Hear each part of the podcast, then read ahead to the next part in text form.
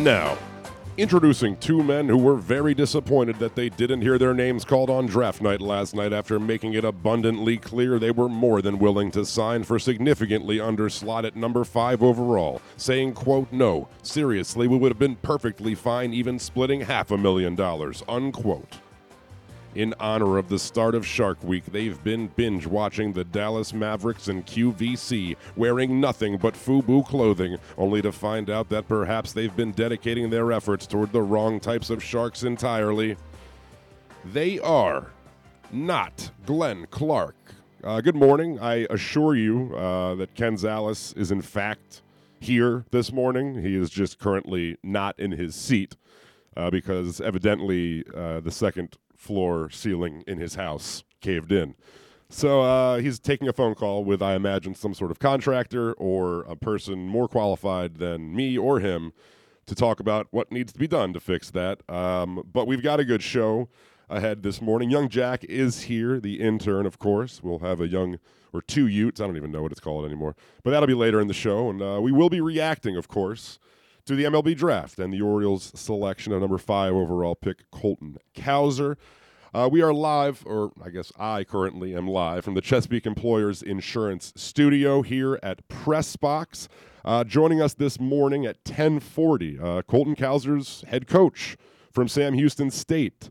Jay Sirianni will call in to give us a bit of an idea as to what we should expect from Cowser, who we understand was the underslot route, but there's plenty of people who suggest that this was not as much of a reach as many people think, or even as maybe Hurst Heston Kjerstad was last year. We'll talk to Coach Sirianni at 1040 about that. Uh, at 11:20, the host of the Bat Around Paul Valley will call in to give his thoughts on the selection as well as maybe his hopes for what the Orioles will do with their saved money. Uh, but that's all ahead, and we will also talk about, give some names maybe that we can hope for for the Orioles next couple rounds as they have a little more money to spend, and that's a key point people need to remember here uh, in the future of this draft. Today's show is brought to you by Glory Days Grill. And Glory Days Grill's popular summer seasonal menu is back with favorites like their very berry salad and smoky thigh wings. Good God, those smoky thigh wings. Featuring the all new shrimp po' boy Crispy fried shrimp on a freshly baked sub roll with lettuce, tomato, and house made spicy remoulade.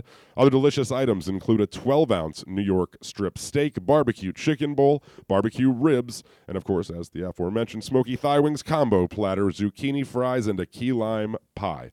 All of these meals pair well with Sam Adams Summer Ale or their anniversary IPA brewed by Devil's Backbone. Always appreciate the good folks at Glory Days Grill and their support. But yes, uh, the topic du jour Colton Cowser. The Orioles picked fifth. Uh, it was, I guess, a bit of an interesting way that the first four picks went. I'm not sure necessarily any of the names that went off of the board were surprising, but the order in which they did was surprising, as number one overall was Henry Davis, a player who was oft mocked to the Orioles at number five and widely considered to be the top college bat in this year's draft. The Pittsburgh Pirates opted to select him with the first overall pick over, I guess, the person most people expected to go with that pick, Marcelo Meyer who ended up going number four overall to the damn Boston Red Sox. So while that was obnoxious because they got the guy that many people were mocking as the number one overall pick. All things considered, the names on the board when the Orioles selected were the ones that I think we expected. Um, we can thank the Texas Rangers for selecting Jack Leiter at number two to make it so that the Vanderbilt pitcher could not fall to the Red Sox at number four, as I think many people feared and were hoping against. But with the fifth overall pick, on the board, there were some quality names, whether you were hoping for maybe a high school shortstop like Jordan Lawlar, Khalil Watson, or Brady House, or as many people were hoping, and we talked to Greg Amsinger on Friday, and he suggested, or Friday, Thursday, one of those days, he suggested that should he still be on the board, it should be a no brainer for the Orioles to select Kumar Rocker. None of those were the pick, as it was Colton Cowser, and we presume they cut an underslot deal at number five to preserve some of their bonus pool for future picks and to select some high upside guys with those picks. Again, That's the important thing to remember here. They did not just take Colton Cowser, or if they did, if it turns out the Orioles took Colton Cowser and then they just take nothing but three year college players or four year college players and don't go over slot with any of the rest of the picks in this draft, then sure, you can be upset. You can be up in arms and criticize the Orioles for spendthrift ways. But truly, there's no reason to think that's what happened here. Everything suggests that Mike Elias and company truly liked Colton Cowser, the prospect. Good morning, KZ. Good, Good nice, nice, morning. you, nice of you to join us here. Yes. That they truly liked Colton Cowser, the prospect, uh, a guy who was widely thought to be um, the second best or even the best college bat in this draft. Obviously, Davis was the guy many people would have put on that list, but I've talked to some people who know a lot more than me about all of this who suggested that while Henry Davis did go number one to the Pirates, and while he is presumably going to play catcher for them until he can't, um, there weren't all the teams that viewed him as a catcher. And of the teams that did not view him as a catcher, a lot of people thought Colton Cowser's bat was just as good as Henry Davis, the guy who went first overall. So this pick is not as much of a reach as I think some Orioles fans are convincing themselves was the case.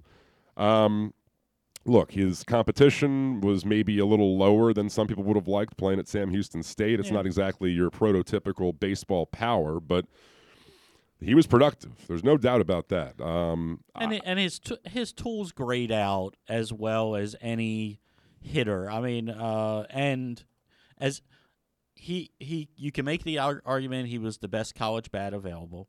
Um, Sure. To me, he and we should also reiterate we don't know anything No. really we know as much as anybody else and Of trust me you guys know- know nothing also right of the people that are supposedly in the know. yes I mean that's that's what they are for you know you look at you look at something like Baseball America and they do the the rating system between 20 and 80 um, for you know speed and and and uh, power and Sure. defense and arm and he graded out as a as a 60 player with a with a above average well there's there's present value there's future value right, Right. his hit tool currently would be about a 60 he is the bat to ball skills of colton Are Cowser excellent. Are his best trait he struck out fewer times than he walked this past year um, people rave about his ability to put the barrel on the ball. And I don't know if you guys have heard that's a pretty good trait to have for a hitter. It is, and they they also think that he has the frame um, to add 25 some pounds, maybe. 25 or pounds, some 6'3" power. currently, like 195, 200 pounds ish. And as happens in the minor leagues and also at the major league level, they they they think his swing could could add a little bit of loft, which would if he if both of those things happen, they think he could be a 20, 25 home run type guy. Uh, for now, he's a center fielder. I I mean, mean, look, everyone says that, or most scouts seem to think that he could stick at center field. Could. If that were to be the route the Orioles were to go, look, obviously they've got a pretty damn good center fielder playing right now in Cedric Mullins. So yes.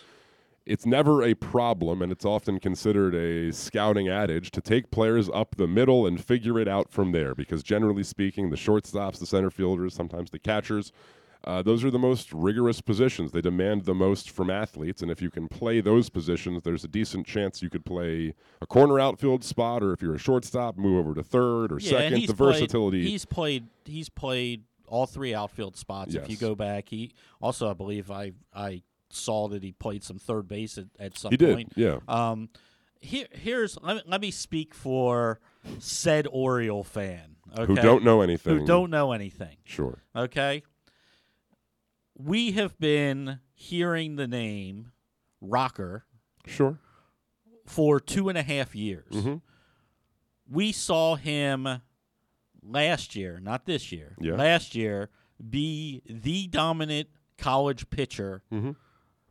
and this year not as dominant. Well, there- lost, there were some questions there. Were, there. some questions arose. Yeah. But if you are current Oriole fan and you're talking about the rebuild and you're hearing about all these guys that are on the come, and you're seeing some of the guys that are up now that you're saying, you know what, you know, they're pieces that we can hold on to that that that could be part of this rebuild. Whether it's Well, there's two of them. whether there's well, uh, who's two? Mullins and Mountcastle are the two that right now I think Okay, you could yeah, reasonably you say. could reasonably. I, I was going to add part means of- in there if you. okay, fine, To, fair, fair. fair. okay, I mean, I, it I just, I'm just. that's not There, look, that's there's not unfair. there's Means there's is- there's a handful or less if you cut off a finger or two. Um, but we but you watch the pitching uh-huh. that the Orioles are throwing out there day in and day out, and you're like, how can this organization, no matter how many guys they have that are close, Mm-hmm. pass up on said pitcher that was everybody that if it came out last year would have been the top overall pick. Um, people are concerned about his fastball. dropped few dropped- ticks. He was sitting few ticks. 91 to 93 this year as Yeah. opposed to his freshman year touching 96, 97. But still, his other pitches are plus pitches. You say pitches. He has Pitch. one other pitch. his other pitch. Slider, yes. It's a plus It's a slider. good pitch. Okay. But I mean, let's be honest. I- I- How many two pitch You're, you're, pitchers You're, at the major right. league level You're, can again, dominate with a fastball sitting 91 to 93? I'm a, I'm agreeing with you. I'm agreeing with you.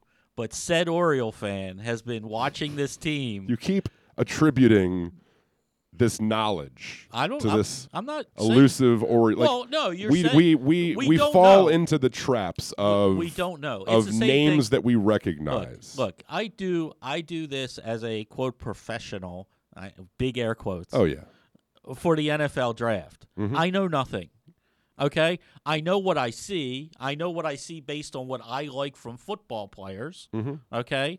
You know, Rashad Bateman's one of those guys. I watched him for two years going back, Sure. and I said, this is the best wide receiver I have seen. Yeah, you were very high on AJ Brown when Okay, very drafted. high AJ Yep. Brown. Okay, that does not mean that Rashad Bateman is going to turn out to be Mm-hmm. wide receiver one from this class or an All Pro. It's just how I scout it. It's the same thing with baseball, but as a a wider margin of what we don't know because there's these high school players. And there's, you had the pandemic where you missed all this time, And it's an it- important distinction that it's maybe scouting the talent side of Right. things is the same thing with baseball, but the signability aspect, right? the you have all these. bonus pool allotment, the Right. there are variables here that make this an entirely different It's a completely game. different thing. And if if you're the Orioles and you said, "Look, we need guys that can that can be a part of this rebuild in the in the next 2 to 3 years," then maybe you you you lowered the high school shortstop off your board and maybe that maybe Cower was the third Cowser. Cowser, sorry. Well, we might as Two well start syllables. off well. Two syllables here, Casey. We can do this. You know it does never matters. maybe he Maybe was Bill Cowher can succeed maybe for the Baltimore Orioles. maybe he, hey never know um you know he did he did he have surgery yet no i i digress um but but maybe he was their fourth best player on their board we don't know we don't know but i i We do I. We, said we on what, things that we do know, right? Things that we do know in the limited amount of time Yes. that we've seen Mike Elias and company draft yes is they prefer college bats, yes and they don't necessarily like to take pitchers in the first round, at least from what we've seen, and especially not prep pitchers, right? Like right they've they've clearly got a strategy here. They like bats over arms early because I think that the volatility and look, we need to set aside the Heston Kjerstad yeah result with the yet. myocarditis from the pick itself right because nearly everybody scouting wise says that or said that Heston Kjerstad's bat was as safe of an of a tool yes as maybe existed in that draft. yes So look, it's it's really hard to, to talk about it because of what we now know has happened and through no fault of anybody, scouting or player wise. It just is a really unfortunate outcome and we still can only hope that first of all his health is good and he's able to live a, a long and healthy life from Yes. this point moving forward. Yes. Baseball aside. correct Now, all that being said, the Orioles are somewhat thin in the outfield in their system. Yeah. They've got quality pitching prospects in Grayson Rodriguez and DL Hall, Kyle Bradish, Drew Rom. There's a, a relatively they long have- list They have a group, very good group. of, of high upside arms in the Orioles system. Yes. They've got some middle infield prospects that are very much reason for enthusiasm. Gunnar Henderson, Jordan Westburg, they drafted Anthony Servideo last year. Yep. They've they've got guys They've got guys. in their system They that have they like. vastly improved their farm system. But there aren't obvious answers for the outfield spot. Cedric Mullins has staked claim to one of He those has. spots. There's reason to He believe Cedric Mullins will be a part of the Orioles for a long time. Hays moving can never forward. stay healthy. Hays, the hamstrings are very Never- concerning. never- he looks good when he Looks plays. good when he plays. But look, it's you're, McKenna I mean, hasn't see. really shown has that little he's little spots here and there. and DJ Stewart, I think that ship's kind of sailed, you know. I mean, look, there's guys like Robert Neustrom who's hitting well in Bowie, and there's guys yeah, who mean- are, you've reason to be encouraged by, but they don't have these surefire. Here's the plan for the future, and he's going to play this position. Right. So I have no reason to second guess Mike Elias and company. Now, that's not to say that Colton Cowser is going to pan out. That's not to say that three years from now we're not going to look back on this draft and say, I can't believe they took Cowser over Rocker, Lawlar, Khalil Green, or Watson, excuse me. Um, but we don't know. We truly don't. I mean, Mike Elias and company only only know so much. They know a lot more than we do, and they made this decision through their scouting. The same scout who scouted Grayson Rodriguez is the one who Correct. was in the lead for Cowser here, apparently dating back to his freshman year at Sam Houston State. And I I'm not upset. I'm not it's inherently disappointing to be sitting down watching the draft, seeing guys that you've seen mocked anywhere from Right. 2 through 4 available on the board and to see a guy who people have ranked at 9 or 10 be the pick. Correct. I understand the emotional side of Yes. this as a fan, as a draft fan, Yeah, right? Like yeah. we always hear the best player available adage and that that seeps into your brain inherently. But again, you have to keep reminding yourself that this is a different beast than the NBA draft and the NFL draft and it is the most inexact of any of them. It is So by far. with them Far. putting a premium on a higher floor as opposed to the highest ceiling, which by the way, the ceiling for Colton Cowser is still pretty damn high. That's good. Yeah. I mean, this is this isn't like okay, and I I, fr- I apologize for not knowing the kid's name anymore, and I don't even think it was during this regime with Elias, but they took some pitcher that was Hobgood? yeah Yeah. like No, this is not Matt Hobgood. no, this isn't. Cowser was a top he was a top pick. 10 prospect okay so i think you have to separate I, I i it's really tough as an oriole fan to separate the two um my you know because you go back to things like that because they're still relatively new and fresh in your mind it's like this isn't a guy that was supposed to be taken at the back half of the first round And there were, by the way, some picks in the top 10 that weren't the Orioles that reached even Well, they were- further than look, the Orioles look, did. The, the the whole if you if you followed things on Twitter and even people that were quote unquote major league baseball you know writers Yep. and things like that they were all surprised like you know the kid that the Red Sox took the shortstop Well, was everybody's was- yeah. number one guy sure. I mean, and and he falls to four Jackson Jobe was heavily Jobe- linked to the Tigers throughout Yeah, the course of the was. draft, so was. there wasn't necessarily so much of a surprise. But I think Tigers fans were particularly PO'd that Meyer was on the board and they passed on him. Right, And they felt right. that Avila was sort of just zeroed in. But that's not our problem. That's not no, but but Jobe. I mean, if you if you follow these things, um, you know, as you went on, you know, it's sort of like when you do mock drafts for for the N and I do it for the NFL Mm-hmm. draft. You figure out who teams are locked in on, and you mock them there. And sometimes you're right on. I had a guy from the Miami Dolphins this year text me uh, after the draft. He's like, "You nailed both of their picks." I was like, "Well, I didn't get much right, but I nailed those two because they were easy to read because that's all their scouts and everybody were talking about." Jobe was a guy that exciting prospect. exciting prospect, Yeah. the best I think off speed, best curveball in the draft. got- Um, every pitch he had, like um, graded out at yeah. a 60, they had it up So so, but they were locked in on him, so that didn't surprise me there. Uh, Leiter at two didn't surprise me, but there. I was know, thankful. I was thankful he went at two. I was really glad he didn't go to the Red Sox because because that kid figures to be pretty damn good. Figured he looked he Yeah. looked pretty good. Every And look, time I've seen Marcelo. Meyer could be incredible. He could end up being the next great shortstop in Boston Red Sox history. Look, the kid, the, the shortstop Watson, the short uh, the fell to like, Marlins down at 16. to 16. Yeah. I mean, you know, and you're you're watching people, the Reds fans saying, "Oh, maybe he's he's told everybody he's not signing." Some people said, I guess that was the guy that was the biggest choice for the Orioles at five. That the Elias and company really liked Watson, Yeah. Ended up going with Cowser. Now, there's a couple things also we need to remember about this draft due to the pandemic.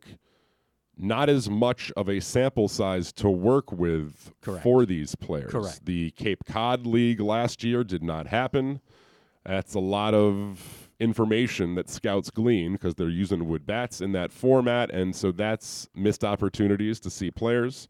Obviously, the shortened season last year, people are going to overreact at Colton Cowser hitting 255 in 12 games and 55 at bats. Remind yourself, 55 at bats is a tenth of a season. right. Uh, if Oh, Chris Davis hit 255 and 55 at bats, we'd be celebrating.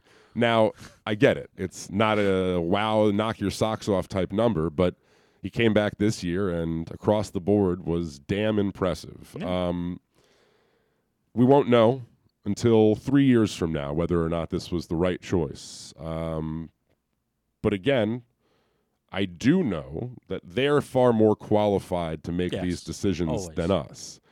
And I will reiterate that this decision was not made in a vacuum.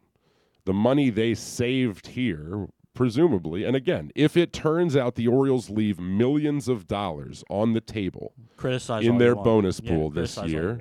Then there's good reason to be upset. That would be a dereliction of duty from the Orioles front office for leaving money on the table that could have gone to acquiring talent. 100%. But as we saw last year, when they drafted Heston Kjerstad at number two and signed him for a value around number seven, they came back and had plans with that money, albeit Nick Bitsko was not on the board when they picked. The Rays plucked him, and they weren't able to use that money on the guy that most people seem to think was their target. But Jordan Westburg looks pretty damn good right now. Yep. Hudson Haskin looks pretty damn good right now. They used that money on guys that perhaps would have been a little more lofty as far as price is concerned than their draft slot would have indicated. And there's plenty of reason to believe, there's every reason to believe that that's their plan now for the next 19 rounds. Mike Elias said they will be very aggressive. Look, until proven otherwise, I, I trust him. This is and was supposed to be his forte scouting Yes. and drafting. Yeah. The Astros have a pretty good track record during his time there with Sig Mejdal and all of them and Luhnow. And granted, you don't know who was responsible for what, Right, but it was who- all right. sort of a brain trust. And Yeah, no. certainly their input was involved. So, I, I still trust. I still trust. Um, and, and and until given reason not to, um, you know, you have to. Uh, you got to kind of throw out last year a little bit. The the you know the top pick. I mean, it, it is what it is. Um, yeah. I mean, uh, Look, like I said, Yeah, we can uh, only hope yeah. that Heston Kjerstad recovers fully and is able to, even baseball aside, just not have to deal with effing heart inflammation, a right. terrifying Yes. concept. So, yes, that's unfortunate, and it, it has set back the timeline for the Orioles rebuild. It's inevitable. You have a number two overall pick that is currently not playing baseball. It's going to hurt you. But set that aside and you have to evaluate this in its own context. Um, I talked to, we're going to talk to, um, I probably should have known his name, uh, from 2080 Scouting. Uh, we're going to be joined by Nick, let me see, now that I've got this, by Nick Faleris. I chatted with him a little bit this morning. to get his thoughts and some names for some targets that the Orioles maybe could zero in on with their picks in the next couple of rounds with the money they have saved on Colton Cowser. And again, what he will sign for, exactly how much they've saved, remains to be seen.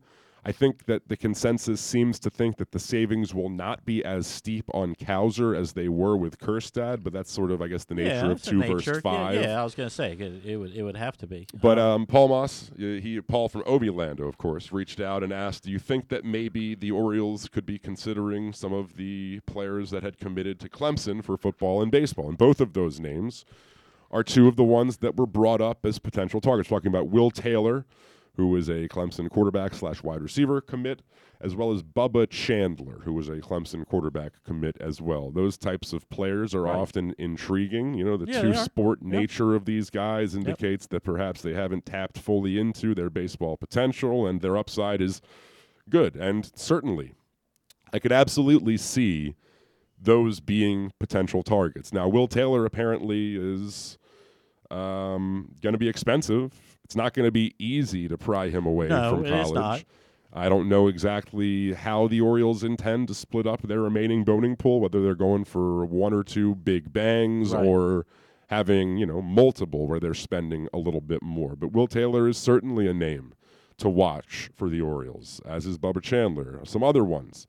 Uh, Jud Fabian, a Florida outfielder, I believe. Now, you might be wondering, oh, college player. I'm not sure that really fits with the overslot sort of game here. But apparently, he's turning 21 in September, so he's younger right. than the normal three year college player. So the leverage that he has to go back to college and perhaps up his value is significant. And he was a guy entering this season who many people talked about as a potential top five talent. Yeah, and in this and, draft. and it, it with the college kids, with the the NIL, it it kind of it it gives them some option to have some money um, and go back if that's what they so choose. So Sure. it's it there's a little bit more leverage Sure. from that standpoint as well. Yep, but um, Fabian is another guy. He had uh, some serious strikeout issues that are, really did kind of tank his stock this year. But he also had some stretches there where he was absolutely dominant. So the tools are absolutely there for him now. Whether the Orioles are zeroing in on him or somebody else, I can't say.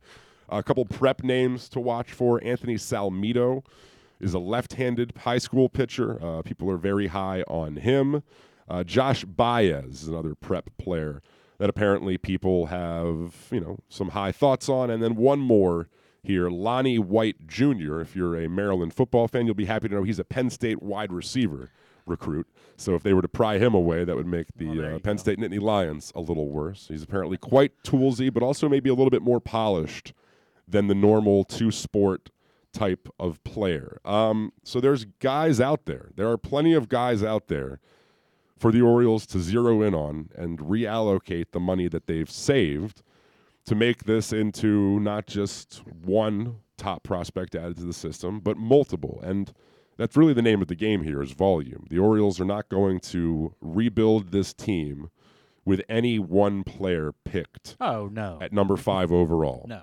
So it's understandable that you were upset that you didn't really know who Colton Cowser was. But the number of players in this draft who you really did know who they were are three, four, five, maybe, unless you really do do this for a living. So Kumar Rocker, I understand. Look, I would have been happy to have Rocker on board. I would have been happy to add him to the penciled in rotation for 2023 and feel good about the idea that I know they have another good pitching prospect in their system. Well, if they're really trying, they would have traded up to the number Yeah, two. right. pick. There you go. yeah, that's not an option in baseball, folks. Although the compensatory selections can be traded. I don't Yes, think that I we've seen know. any of that, though, this I, year. I just have I real quick, and I know we're probably on a break. Um, so the the funny thing is, I don't know how much you watched if you actually watched it live on on, on the, The draft? The draft. I was watching. I was watching. Um, first of all, Major League Baseball tried. They're trying. It was better. I, I will give it this. Now, Yeah. now I I didn't watch the MLB coverage. I watched the ESPN coverage because I just can't take the MLB guys anymore with their coverage. I like that. I mean, I like I like Greg Amsinger. He's a good. yes, dude. I do like him. Harold Reynolds can sometimes wear. yeah, I. I, I, th- I'm just worn out from that. So I tried something new. Look, they gave it a shot. Um, so I'm watching with my son, and my son's like, "It's been it's been almost a half an hour. Um, they've only drafted two guys." I was like, "So it's just like the NFL draft. Yeah, What's right. your problem?" He's like, "He's like, no, it's not." I was like, "Yeah, it is." I was like, "They never start till ten minutes after the draft goes on the Sure, air." sure. and we're a half hour in, and we're lucky if we had two or three picks. I was like, it It's was tradition. fine. It's draft it was tradition. fine. And and then he's like, and then he's like, he's like, you're not going to watch this after the Orioles pick, are you? I go, no. I said, I just want to go through the Orioles pick, and then I'll turn it off. My brother and I watched for probably the first twelve or fifteen picks, and then at that point, you're just kind of, you know, it's, it's just, just you must be a on- huge once- baseball fan. Yeah. One, once the once the the Orioles picked, we went to the pregame show of the NBA, and then we. You know, kind of just followed it online. We were like, okay, how far is Rocker going to fall? Mm-hmm. You know, I I like the the high school shortstop Lawlar. How far was he going to fall? Watson stuff like Saw that. the Nationals snag Brady House at eleven. Uh, another guy that I had mentioned earlier, Harry Ford, ended up going to the Mariners at twelve. A little Look, bit higher than they thought he was going to Yeah, go. no, yeah. I mean, look, there's there was a lot of interesting names in this draft, but high school players are a crapshoot as far as their projection is concerned, and they're no guarantee to ever make had it to the big one. leagues. Had a local Yes. high school kid. It's worth mentioning. Uh, Jackson Merrill, the Severna Park High School native, Baltimore, or I guess Baltimore area guy, Yeah, Uh, was drafted 27th overall by the San Diego Padres. Uh, I'm hoping to maybe try and get him on at some point this week to discuss that, but definitely a thrilling thing for not only him, but for the high school and the program Abs- itself. absolutely. So interesting to see uh, how that pans out. I imagine at 27 overall, it's hard to turn down a couple million dollars, though I'm sure he probably has prospects to play in college as well. At, at Kentucky, yes. Um, so still to come, as I mentioned, uh, the other side of this break, we will chat with Colton Cowser's college coach, Jay Sirianni, the head coach of the Sam Houston State Bearcats. Bearcats with a K. Uh, we'll Yeah, call in. K. Yeah, I don't really know how that works. Uh, we'll call in to talk about his selection and what we can come to expect. Maybe we'll talk a little bit about the game last night in basketball. Not a whole lot to say. I mean, DeAndre Ayton got in foul trouble from there. It was sort of just a blowout. Blowout. Um, but from a lot of people's understanding, when that ref, the head referee, was put on this crew, uh, a lot of people expected there to be some perhaps foul trouble for the Phoenix Suns. Now, whether or not you want to have conspiracies about the NBA and Yeah. what they're doing here, set that aside. But interesting to see how that continues. If the Bucks can even the series, or if you know the Suns will simply delay the inevitable and take it in five. Wednesday. And Why Wednesday? um, I don't know. I can't tell you. Could not tell you why Wednesday, but it is Wednesday. It is that will be the next game. As uh, game four will be in Milwaukee before they end up going back to Phoenix.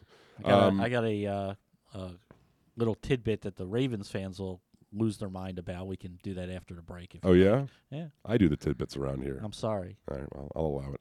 Uh, today's show is brought to you by Exxon Mobil. Mobil One full synthetic motor oil helps extend engine life. Visit your local Jiffy Lube service center and ask for Mobil One. Uh, on the other side of the break, we will chat with Colton Cowser's head coach as Jay Sirianni is scheduled to call in. This is Glenn Clark Radio or Glenn Clarkless Radio. Kyle Ottenheimer, Ken Zales. We will be right back.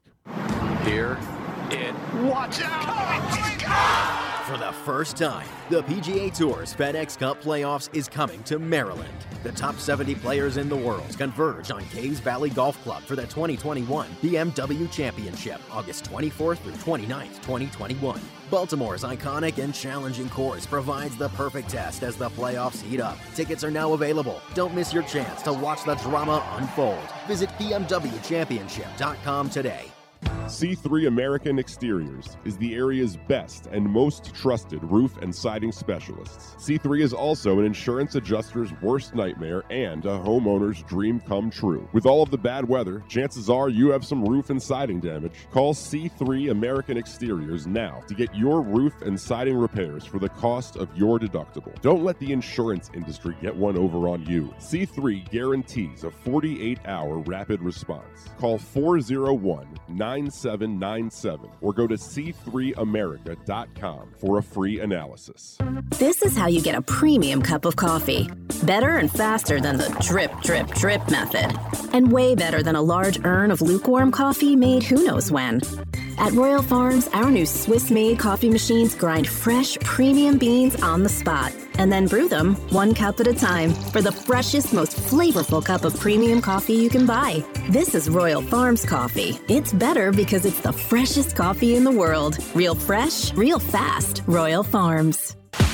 Sports and Social Maryland is bringing the ultimate fan experience to you at Live Casino and Hotel. We take sports viewing to the next level with a massive 100 foot media wall, 47 foot big screen, 40 HD TVs, extensive beer selection, big eats, in venue gaming, bowling, and more. The perfect destination for sports enthusiasts and fun seekers. We're raising the sports bar at Sports and Social Maryland. Come see for yourself. Book your table now at sportssocialmd.com. That's sportssocialmd.com. Hi, it's Glenn Clark for Window Nation. When it comes to cost and quality, Window Nation has you covered, saving you thousands more on your windows compared to national brands while providing the same, if not better, quality. Want detail? Window Nation measures each window three times to ensure proper fit, and after they install your new windows, they leave your home cleaner than it was before. Get 50% off every style window, plus put no money down, make no payments, and pay no interest for 24 months. 866 90 Nation or visit windownation.com. Tell them Glenn Clark sent you. Window Nation, the perfect fit. The biggest pro wrestling stars today and all time all have one thing in common. You've heard them on Jobbing Out. Matt and Nick Jackson, the Young Bucks. Thanks for having us, man. Appreciate it. Adam Cole. How are you guys doing today? Matt Riddle. Yeah, man. Thanks, man. The champ, Drew McIntyre. Oh, thank you for having me. The great Ron Simmons. Damn.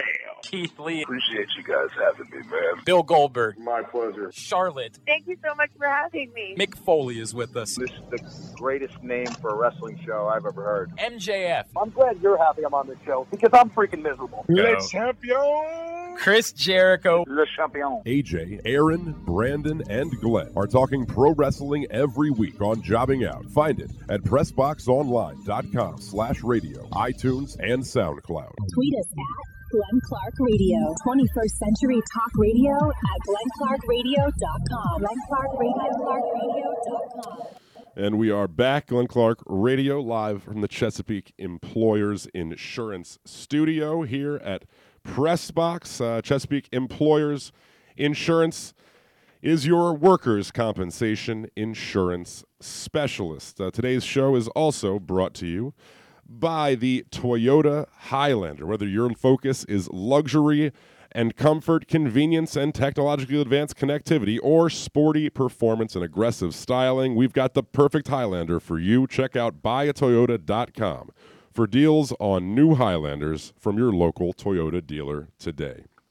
Uh, going to be joined by Jay Sirianni, head coach of Sam Houston State, in just a couple of minutes here. Before we do that, KZ, what is your Ravens tidbit? So uh, ESPN just uh, put out a. They surveyed more than 50 league executives, coaches, scouts, and players okay. to help them build the top 10 players at 11 different positions. Okay. And they released today their quarterback rankings based on those that they talked to.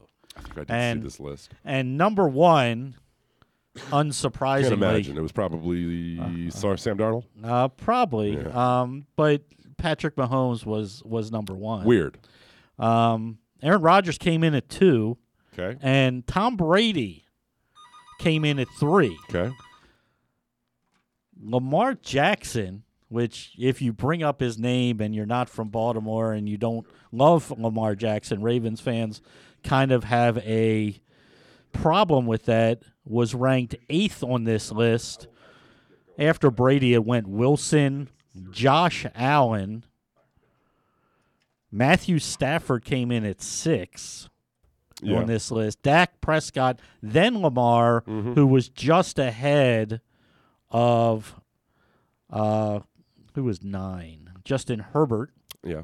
and Kyler Murray was ten. Well, as, as we all know, this list is the only thing that matters as This far is as football this goes. is just it will more national disrespect Yeah, well, I won't lose sleep over it. I'll tell you that much. for, Lamar Jackson. Um, excited to chat with our next guest here, as uh, this is a man who knows Colton Cowser better than just about anybody else, as he was his head coach at Sam Houston State for the last three seasons, and uh, we're looking forward to finding out a little bit more about just what Orioles fans can come to expect from Cowser as he takes his time and talents here to Baltimore. Joining us now, the head coach of the Sam Houston State Bearcats. He is Jay Sirianni, coach. It is Kyle and Ken here in Baltimore. Thank you so much for taking some time for us this morning. Congratulations to your program on having Colton selected so high. Thanks, guys. Glad to be here.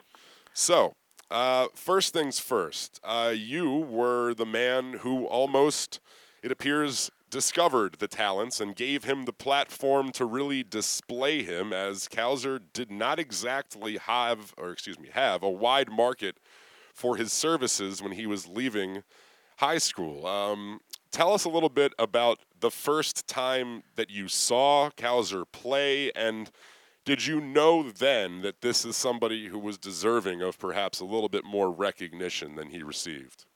Well, I was the pitching coach when we signed when we signed Kyle. Our, our you know our whole coaching staff uh, we're a little bit spread out now, but um, you know he came to a hitting camp or a, or a hitting league is what we called it, and you know it was just one of those guys with a his family had a tie to Sam Houston here, and and uh, it was this kid has an idea how to hit and he's going to grow into his body and and all that and and so very fortunate to to get the chance to coach him that's for sure So, Coach, uh, you know, it's KZ um, here, and uh, what I want to know for, for Baltimore fans, okay, because you get caught up. The baseball draft is so crazy with the high school and the college.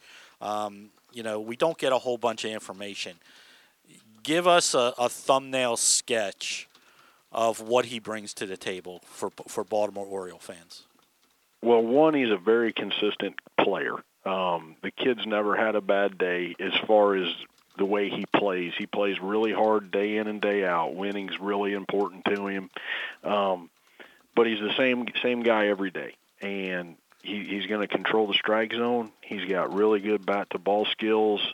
Um but i think more importantly he's he's got a smile on his face and he loves to compete. So um, he's fun to he's fun to watch. He's fun to be around, and he's he's just kind of one of those kids that you like to have in in your foxhole, so to speak. I saw a quote from you that I found interesting. Obviously, left handed hitters, the prototype generally is they prefer the ball down in the zone, and that's their roundhouse or wheelhouse as far as where they're able to generate power and have success. Uh, doesn't exactly seem to be the case with Cowser. You mentioned that he he hits the ball up very well, and I think that probably has a lot to do with, in general, his bat to ball skills, as you mentioned. But I take it there's no mistake that he had more walks than strikeouts this year. No, he- he's got a really good feel for what the strike zone is, and number and number two, he's a, he's a student of the game. He's always watching. He he understands or tries to figure out as quick as possible how guys are going to pitch, not only him but trying to pitch the lineup, and and so he he understands the balls he can hit hard, and he tries he he does a really good job of not chasing, staying out of that. That um, he puts himself in a position to, to to be successful, and I think that's a big key for for being a good hitter. So everybody always focuses on the offense because uh, we all dig the long ball and things like that. But uh, talk to me a little bit about defensively. Uh, you know, center field, right field, left field, even a little bit third base. He's kind of played a little bit of everywhere. Uh, right now, it looks like the Orioles want him to stay at center field. But talk to me a little bit about his defense, uh, his defensive skills. Well, you know, the third base was an experiment just from a scrimmage one day, and it kind of worked for a little bit. Then, then we realized that wasn't going to happen. um, but I don't want to be the guy that says he can't play center field. He's not. He's done nothing but play it really, really well for the time that he's been here. Um, you know, and and and so I, I don't want to be the guy that that says he goes to the corner. I, I think he'd be a really good center fielder, and um, he gets good jumps. He knows exactly who and where to throw it um, and when. So uh, he, he's got a really good feel for the game, and I think when you have a, a good feel, you try to keep those guys in the middle of the field for as long as possible. One thing that stuck out to me when I did a little research was what appeared to be his his work ethic and his understanding of not only his strengths but maybe what he needs to improve on. And with limited experience at center field, I think it seems like he really prioritized not only optimizing his route to the baseball, understanding how to read and learn about hitters and maybe their tendencies, but also working on his arm and making it into maybe more of a strength than it was when he showed up. Um, how how strong is his work ethic, and just how much did he improve as far as maybe the path to the ball and also his arm strength since he was there? Well, you know, I, it's a weird thing. The quarantine or us getting our season shut down in 20 was probably a benefit for Colton. He, he was able to sit down and kind of look at not only his strengths but his weaknesses, and um, he spent that time really long tossing, working on his on his on his routes defensively, and and then obviously his swing. He just keeps ironing it ironing it in better and better, and um, but it, it's I, I'll give you an example. I mean, we're we're taking BP before a game, and he's playing as shallow as possible, and he's going to get everything that's over his head. And, and later after BP, I'm like, "What were you doing?" he goes, "I I just haven't gotten good jumps going back to my left lately, and so I wanted to do it." So he's he's always very self-aware of how he's playing and what he needs to work on, and and I think when you bring that day in and day out, it's it's pretty easy to coach. You just try to get out of the way. Speaking of, of of maybe not totally getting out of the way, but the the pandemic and and what it helped with, it seemed like coming out of the pandemic, the power numbers went up. Is that something um, that he worked on specifically with with with uh, your staff, or is that just something that came naturally as he matured as a baseball player? Well, I think the power, you know, I think everybody was like it's going to be there at some point. I don't know when, how, or where it's going to show up. Um, I think if you asked us, it probably showed up a little earlier than we thought. But um, once again, it was to pitch selection, it was to to strike zone awareness, and and then the strength obviously came during the time where uh, we we weren't having to play or we weren't allowed to play, and and so I think it was just kind of a perfect storm for him to to have the power numbers show up a little bit sooner than I think everybody thought. How much of a testament is it to his overall hitting ability that he didn't compromise his average despite that uptick in power? Well, at the end of the day, Colton's a hitter. He he he wants to get his hits. He you know he he wants to get on base at, at the end of the day, and he's not gonna give in to one to to get the other. He's if the the pitch is there to to run it out of the yard, so to speak, um, he'll take advantage of that. But he's going to go up get hits, and you know at the end of the day, he wants to score and win games, and and I think he's not going to compromise the strike zone or his swing or his approach to to just give get one number to go up. He he wants to be the total hitter or the complete hitter, and um, but he he's starting to understand it and understand when to to kind of jump on a ball and and that kind of thing. So he didn't really go out with the idea to I'm going to you know hit 16 jacks. Mm-hmm. We uh we know that based on a little bit of research that he, as far as hobbies are concerned, actually has a pretty interesting one. I, I heard that his preferred off baseball activity is woodworking, and that he spends a lot of time uh, crafting various things out of, you know, I mean, I imagine he's probably maybe made his own wooden bat before. Now, if you had to have a piece of furniture constructed, is he good enough to the point where you would call Colton and say, hey, I got a side project for you? I'm going to need a set of dining room chairs. Have you seen any of his work personally? I, I've seen some of his work. I don't know if it'd be a, a dining room chair. um, you know, during quarantine, once again, uh, we were locked down, weren't able to use the weight room for a little while. So him and his roommates just built a squat rack, and they figured out how to to put it all up. And and I mean, it held enough weight for those guys to be able to squat and bench and do all that. So, uh, yeah, Colton, he, he he likes that side. He actually got his degree in construction management, and so um, he likes that side of it. That's for sure. And and I think it's a way for him to pass some time and the slow, methodical uh, work that it takes to do woodworking kind of fits baseball too. So Have you seen him? I know obviously they use aluminum bats in college. Have you seen him swing a wooden bat before?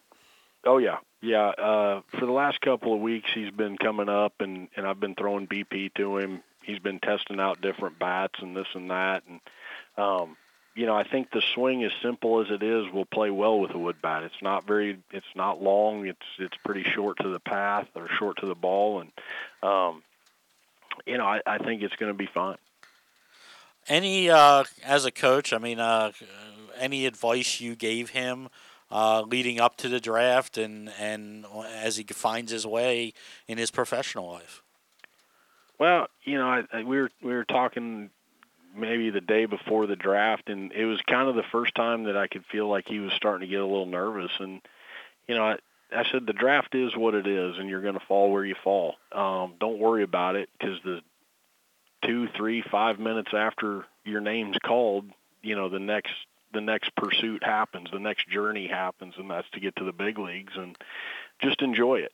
Keep doing and and stay stay with who you are as a person and as a player, and and those things will work out for you. But um, I'm sure as this thing goes, uh, the relationship side with us is is always the most important side, and so hopefully we can help him along the way.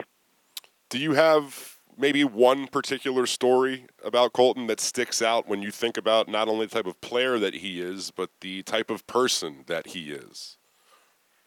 Uh, I, there's a lot of them. I, you know, I, I think we kind of try to keep those to ourselves. Mm-hmm. But I think the big thing is his awareness of his teammates and, you know, how so and so's doing or this and that. And it's not always baseball. It's like he's not in a good spot. Maybe we need to all, you know, kind of spend some time with so and so and uh, but his awareness of of people and, and his relationships with his teammates will always kind of th- those are those are the special ones for us. Um, he loves to win, but he but he also understands that you know we're all just trying to do as as good as we can and and continue to win games. So that's kind of the kid he is. He he's got a really good feel for that stuff.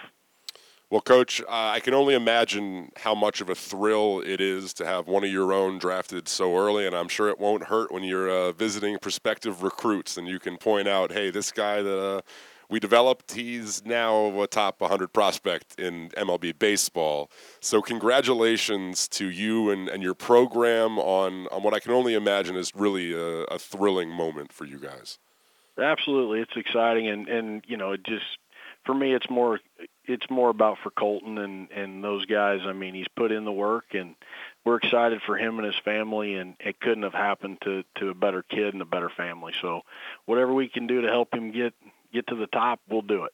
Well, we really appreciate you taking the time for us this morning, Coach. Uh, thanks for taking it, and uh, we're really excited to see what Colton Cowser can bring in a Baltimore Orioles uniform.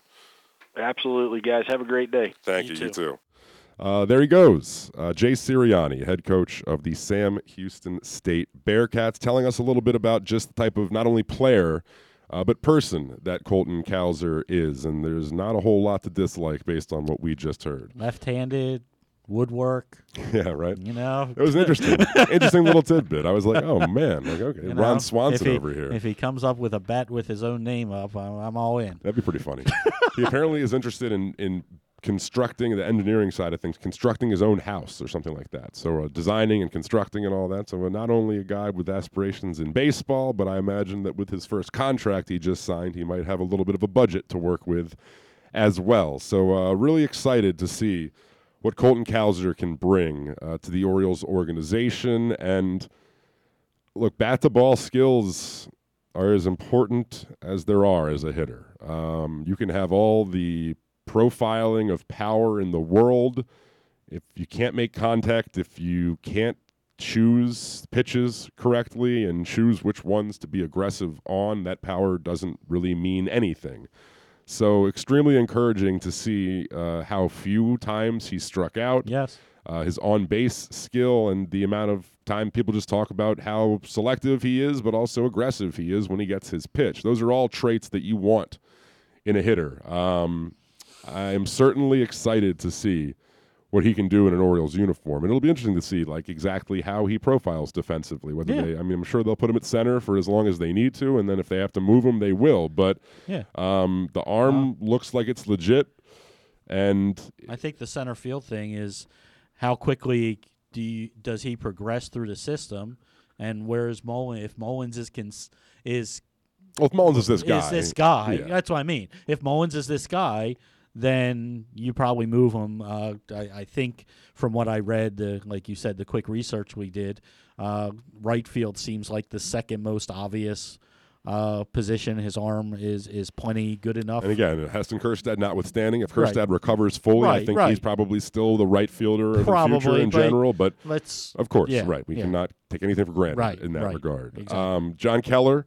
of course, our friend down in uh, Little Rock, mentioned that uh, any time that you can get a five-tool player, no matter where you pick him, is great in my book. If you don't know who Colton is, that's on you. He's a great hitter and a good fielder. He says he watched a ton of college baseball this year, and Rocker is good, but not an ace. So we have John's stamp of approval.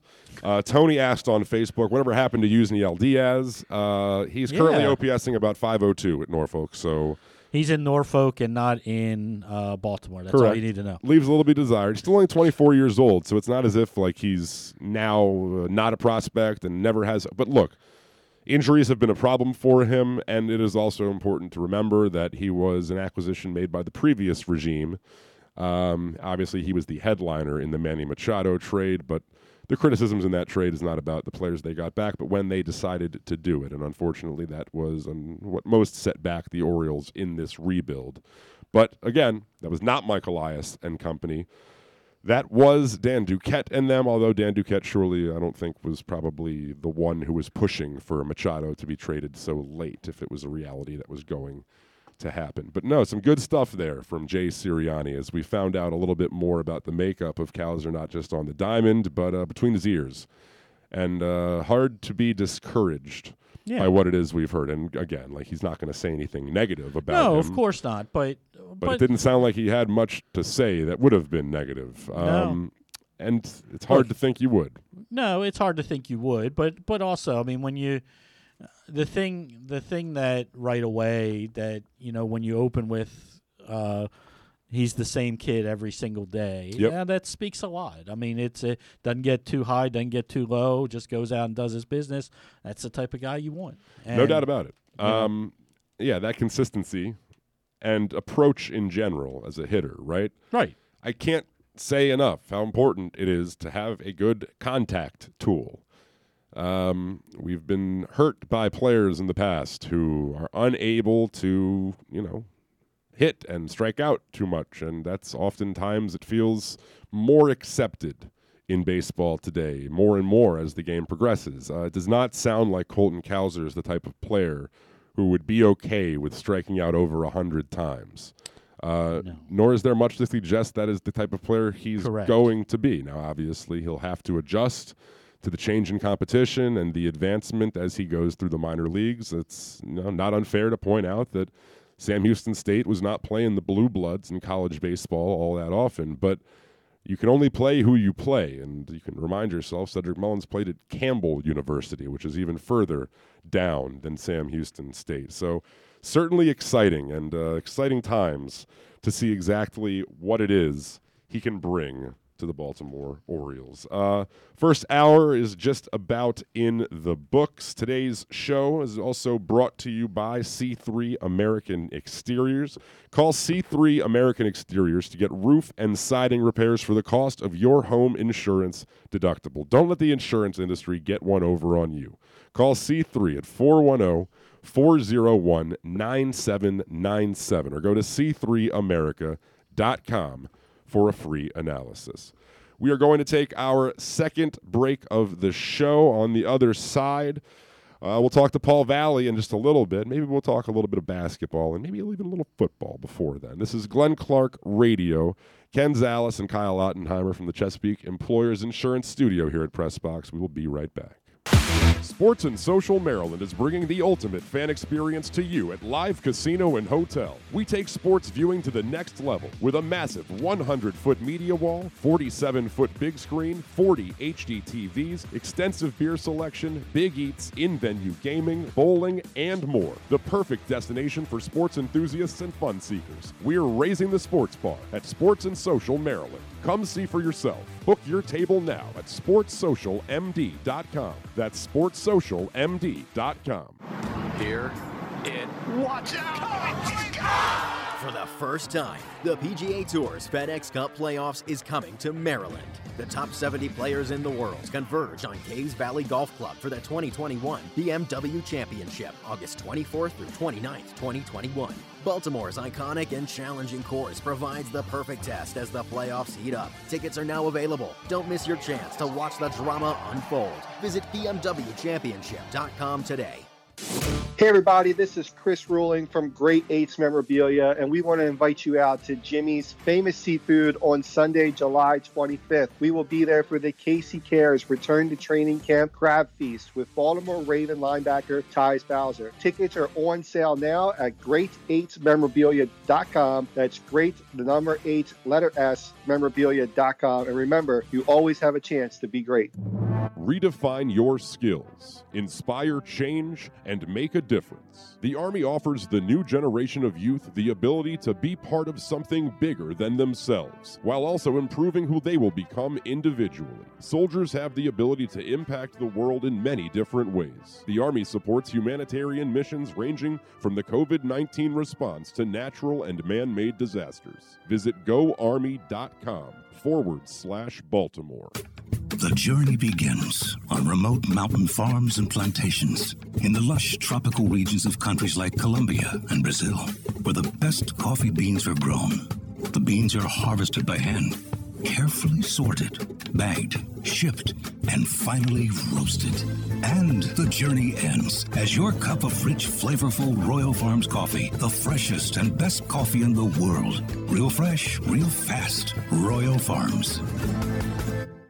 Hi, it's Glenn Clark for Window Nation. When it comes to cost and quality, Window Nation has you covered, saving you thousands more on your windows compared to national brands while providing the same, if not better, quality. Want detail? Window Nation measures each window three times to ensure proper fit, and after they install your new windows, they leave your home cleaner than it was before. Get 50% off every style window, plus put no money down, make no payments, and pay no interest for 24 months. 866 90 Nation or visit windownation.com. Tell them Glenn Clark sent you. Window Nation, the perfect fit. The latest edition of Press Box is available now. On the cover, Thomas Kenzora profiles University of Maryland quarterback Taulia Tagovailoa and his chance to deliver the Terps to Big Ten prominence this year. Also inside, Bo Smolka breaks down the Ravens' offensive line, a look at Coppin State's Olympic connection, and much more. Press Box is available for free at over 500 area locations, including 60 Royal Farm stores. And you can always find the entire edition, as well as the best daily coverage of the Orioles, Ravens, and Terps at PressBoxOnline.com. URL. You are listening to Glenn Clark Radio, Radio at glennclarkradio.com. And we are back, Glenn Clark Radio from the Chesapeake Employers Insurance Studio here at Pressbox. We got about 15 or so minutes until we're connecting with Paul Valley, host of the Bat Around, and I figure this is as good a time as any to uh, pick the brains of the Pressbox fantasy football analyst. Ken Zales I don't know if as it's a good time as any. But it is nearing that time of year. We talked to somebody on Friday about some fantasy football. Not a guest this morning, but maybe the, throughout the course of the week we'll have a few more on. But KZ, I want to get your thoughts on the landscape that is, of course, your favorite running backs. So it's always a bit of a crapshoot. Volume is king, right? You're better to load your team up with six to seven running backs and hope that three or four of them hit. And if you have more than you have spots to play, then you got some good trade bait. But not necessarily in the top couple rounds. I know you mentioned a bit on Friday the guys you mentioned, Mike Davis, a couple names that are going a little bit later that might be valuable. But I want to see the guys a little bit further down, the ones who you don't really think about as being options. I know once upon a time you were very high on. I mean, ironically, you mentioned during the break Marlon Mack Yes. as somebody you could get as late as the eleventh round. Correct. Who could end up being nearly a running back two for you? Um, are there any guys this year that stick out to you as being real, real values at the position? So, uh, you know, I I think um, if you believe everything coming out of New England, um, Damien Harris is a guy that you can get sixth round maybe. That that seems like he's going to go into the season. I know we all try to avoid the New England backfield like the plague, and Hard to predict, yep. And with Cam there, you know, the goal line carries are kind of cut in half to be kind. Um, but you know, Damien Harris seems like a guy that's going to win that job um, going into uh, training camp that can be had there. Uh, he was impressive in times last at year. At times, he's Yeah. he's always been impressive. Definitely not their stay- pass catching running back, right? No, but no. I mean, James White is still there. Yep. So you know, in, in a PPR you lose, but again, you're looking for guys. We're not talking about the first five rounds. We're now looking for guys that can get us volume, and if he and, volume at that point is. Are guys going to get 15 touches Sure. a game and get me maybe get Rarer me 10 and rarer in today's day Yeah, it's tou- it's it's tough. Um, I think you look at at Detroit, and I know everyone loves Swift and, and what he did at times, but they paid some money and brought in Jamaal Williams from from Green Bay. He's going to have a role. Um, how much that cuts into Swift, uh, we'll we'll see. I mean, we have a new quarterback there and things like that, so uh, we don't really know what they're going to do in the passing game because they've they've lost some receivers. I'd be surprised if they were leading the league in pass attempts again. I I would be stunned. of course, with Um, Stafford, that was nearly almost a guarantee. It for was a while it was there. a guarantee. Um, plus they were bad. No so, um, but you know Jamaal Williams is one of those bad for what it's guys that you know we we look at that we say you know what um, as my fifth running back maybe on my team. I'm going to take a shot with him. I think he has a he has a role no matter what. Um, Houston's one of those places that Still you look, to be you seen, look right? at. We have no earthly idea what they're doing. We don't know anything about their quarterback, their wide receivers. Their we don't know a lot about them, but I know there's a guy there that they brought in uh, along with a million other running backs. But the first guy they brought in was Phillip Lindsay, and Phillip Lindsay's a guy that has been productive when he has played football. No doubt. and he's always been the second guy. Um, Got some pass catching ability. pass catching ability. Um, David Johnson, look, he's still there. He's still atop of the depth chart, but you know, he's as valuable as DeAndre Hopkins. Remember? yeah, I know, I do. Um, you know, well, in Houston anymore. Uh, you know, but you look at you look at a guy like that. I I, I, I like to get him on my teams. Um, He's often available in the eighth or ninth round, late- and people late- seem to just kind of perpetually undervalue Yeah. Phillip Lindsay. He is another guy that is undervalued. Um, that that uh, I'm willing to take a chance on still, um, and maybe this is a fifth round guy, but Melvin Gordon. I remember that was um, that was the guy that who we Kyle, Kyle Kyle Elfrink. Elfrink was perhaps most bullish on as far Yeah, as I giving you some some real value at running back. I'm a look. We li- we like Javonte Williams. Um, the UNC, the UNC right. guy, but he was always he was in a timeshare at UNC. We don't know what he what he's going to do. We know Melvin Gordon is probably going to be the goal line car- Mhm. guy no matter what, but he's still on the roster. They're still you know it's still maybe close to 200 carries. yeah. I mean he's he's in a good offense. What should be a very depending good on Drew Lock. well, I mean, they have they have They have parts. talent, They have parts. They have lots of parts that would lead you believe that they're not going to put eight guys in the box, uh, you know, to stop Melvin Gordon. Um, so uh, I, I I don't mind. I don't mind taking a shot on Gordon. I don't like. I would take him as my RB three, and that's about as high as I want to take Mhm. him. Um, if I'm relying on him as my RB two, I've probably done the draft wrong to start. Uh, you You know, better have the best tight end in the league, right? yeah, you better have you better have something. Yeah, You better have something really really good um, if you go that way. In fact, I'm going to do a uh, uh, a mock draft uh, this week where I start my draft off by taking uh, Travis Kelce.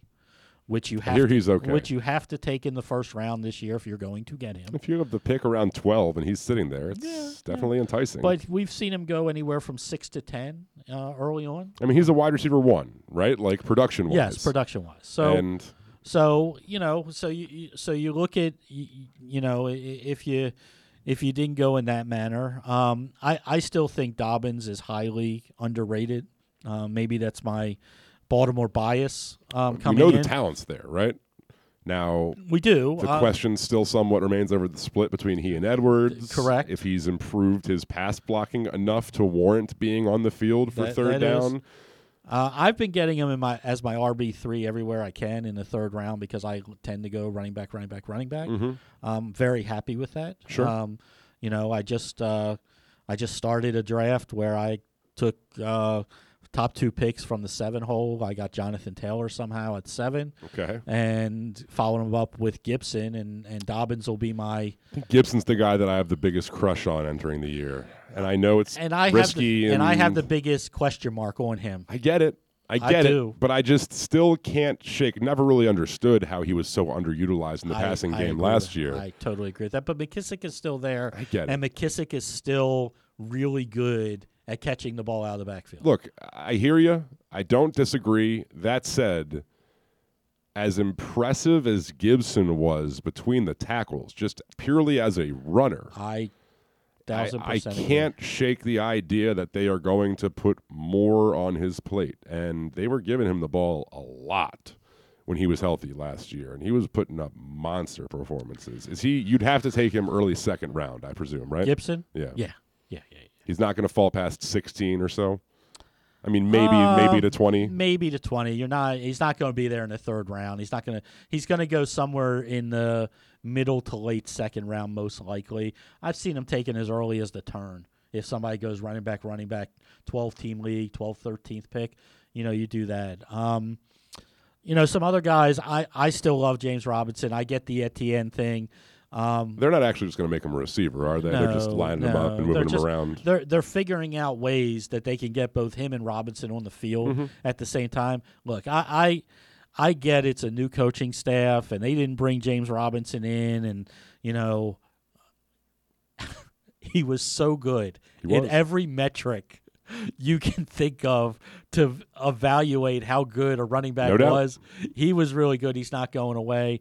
Um, Zack Moss is another guy that I really like that you can get late. Again, the upside with the goal line carries because of, of Sure. Allen is a little bit limited, but but I, I don't I don't Singletary certainly hasn't taken claim to that He job. He has right? not. And they didn't bring anybody else in to compete. Really, They did not. Yeah. You know, and then you know, uh,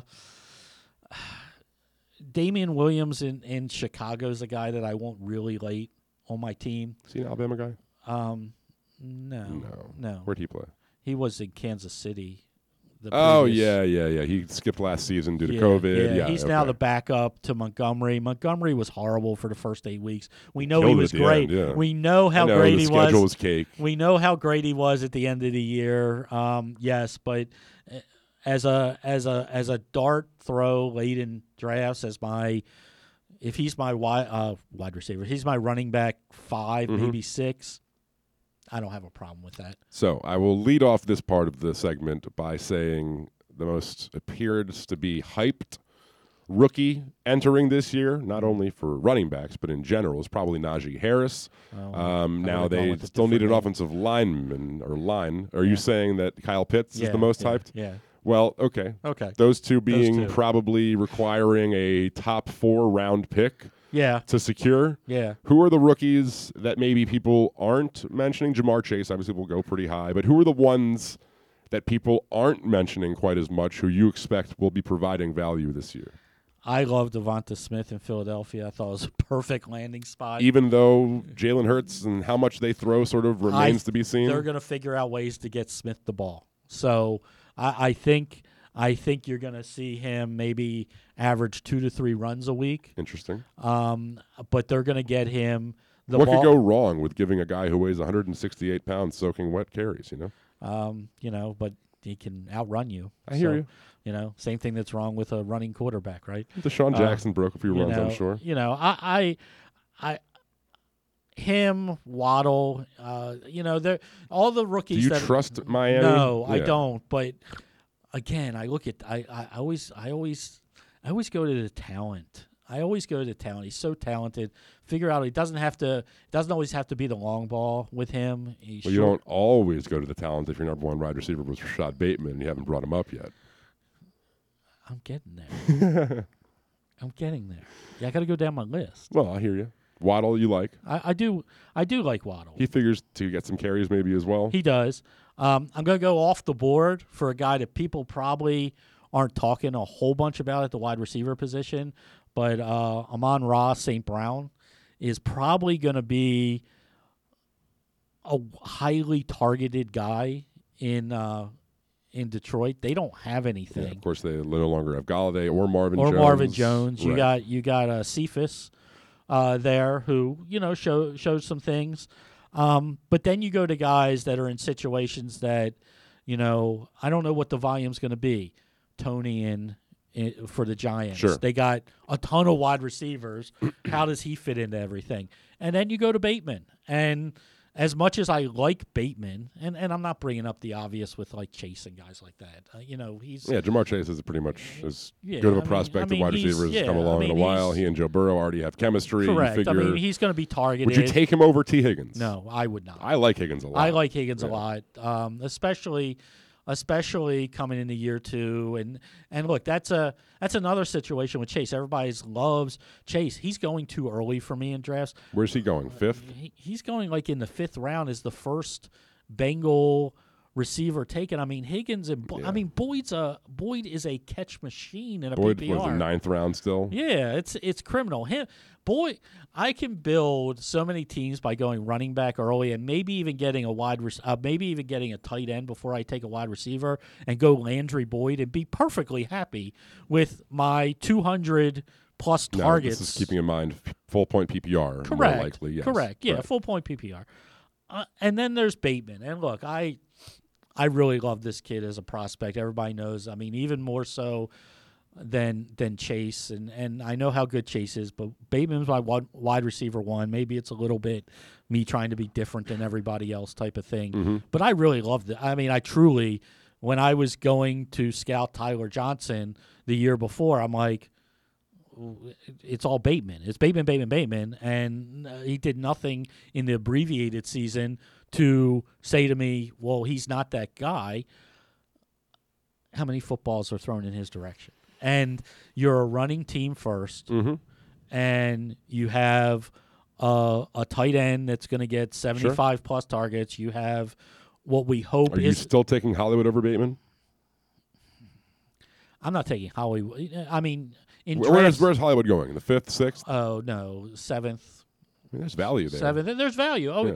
there there's definitely value there. Um, but he's your he's your wide receiver three or four, and Bateman's your wide receiver f- Five or four six, five, yeah. five or five or 6 and Mhm. and and it's not it's a, it's again about it's about like you started this whole segment. Volume is king in fantasy, and we just don't know what the volume's going to be. I mean, if he gets 75 targets and catches 50 balls, I think it's a great season for him as a rookie. I just don't know that that volume's there. I don't know. I, I mean, how many times is Or even that 50 catches is warranted for fantasy starting, right? right? Well, it's not. Right. It's not. So that's why he's your wide receiver four, five, or six. Um, but you love the talent. Um, What about guys like Elijah Moore and Amari Rodgers?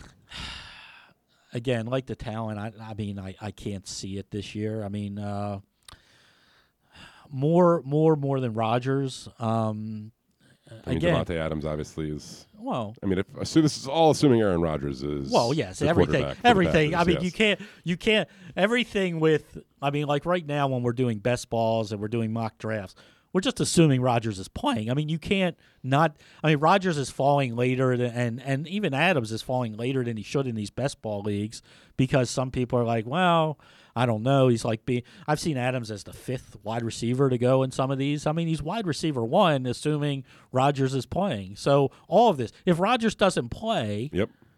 I mean, Throw it all Ama- out the window, especially yeah. Amari Rodgers. I mean, he's undraftable. um, it's it's it's weird with Moore. it, it's a little it's a little different. with Nobody has any I don't what the have Jets look any. like, yeah. I don't know what the Jets are doing. Um, I don't know. I don't know what the Jets are doing. Um, it seems like they, you know, if you believe anything, if you read anything into preseason depth charts, that they've soured on Mims a little bit.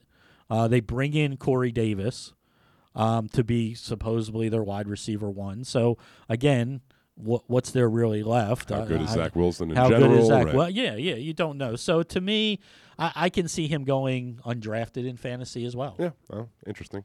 Uh, today's show, before we connect with Paul Valley, is also brought to you by Sports and Social Maryland, and they are bringing the ultimate fan experience to you at Live Casino and Hotel. We take sports viewing to the next level with a massive 100 foot media wall, 47 foot big screen.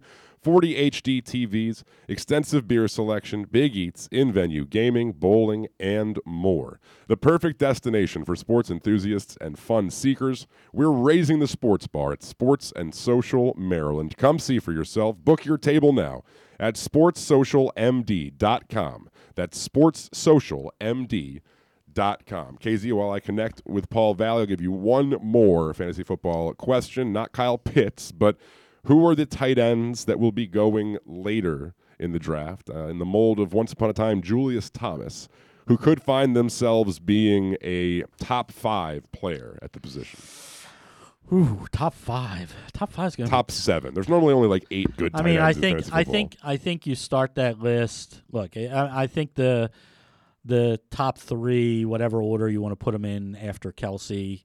Um, you know, it's Waller and, and Kittle, and then you, you bring Mark Andrews and Hockenson into it. My my next guy is Dallas Goedert. Um, we're assuming that Zach Ertz is somewhere else by the time they actually start playing football. If that's the case, you got to like uh, Goedert. You got to like what he what he brought to the table when Ertz was hurt.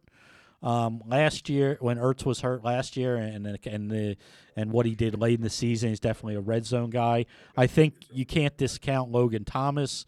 Um, you like the volume there. I know they added uh, Curtis Samuel, but you got to look at you got to like Logan Thomas. And I still, I believe if if somehow Jimmy Graham can move to the side, Oh, okay. I thought Cole you were Kmet, suggesting. okay, yeah. Cole you, yeah, yeah. Could be that could be that guy that really propels into Yeah, that he looked- discussion. he looked better than most tight end yes, rookies do. Let's put it that way. So um, the Graham thing has to work its way out. Maybe it does um, with a late cut or something. Of course, like we always give the Bears the benefit of the doubt offensively, don't we? No, we do. uh, we're going to transition back to a little bit of baseball talk as you hear him Saturday mornings in this same studio. He is the host of The Bat Around. Paul Valley joins us now on Glenn Clark Radio. Paul, it's Kyle and KZ here. Thank you for joining us this morning. How's it going, man? Doing pretty well. How you guys doing today? Can't complain. Can't complain. It felt like it was a bit of our responsibility, among others, to talk Orioles fans off the ledge with all this underslot stuff. And uh, you and Zach on Saturday mornings dedicate all two hours to talking baseball. And I imagine you've been doing quite a bit of research leading up to Sunday night and today for the MLB draft. What are your overall thoughts on the Colton Cowser selection? Well, for me, um, and, and credit to my co-host Zach Goodman, who you just mentioned.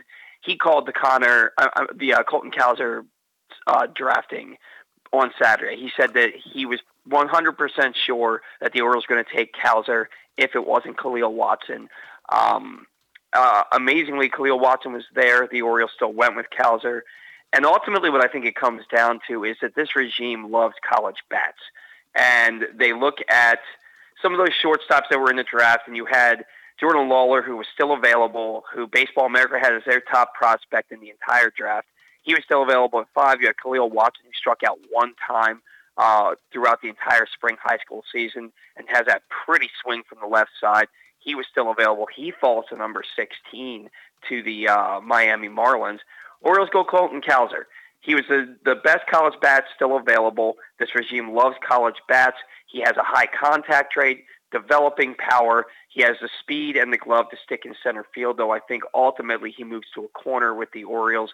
This one, it's not the flashy pick that you want. You're not getting that flashy prep shortstop who could turn into a superstar. It's the safe pick of a guy who is going to be a major leaguer, in my opinion. Just maybe not that 320, 35 homer major leaguer that you were expecting to get with the in the with a top five pick.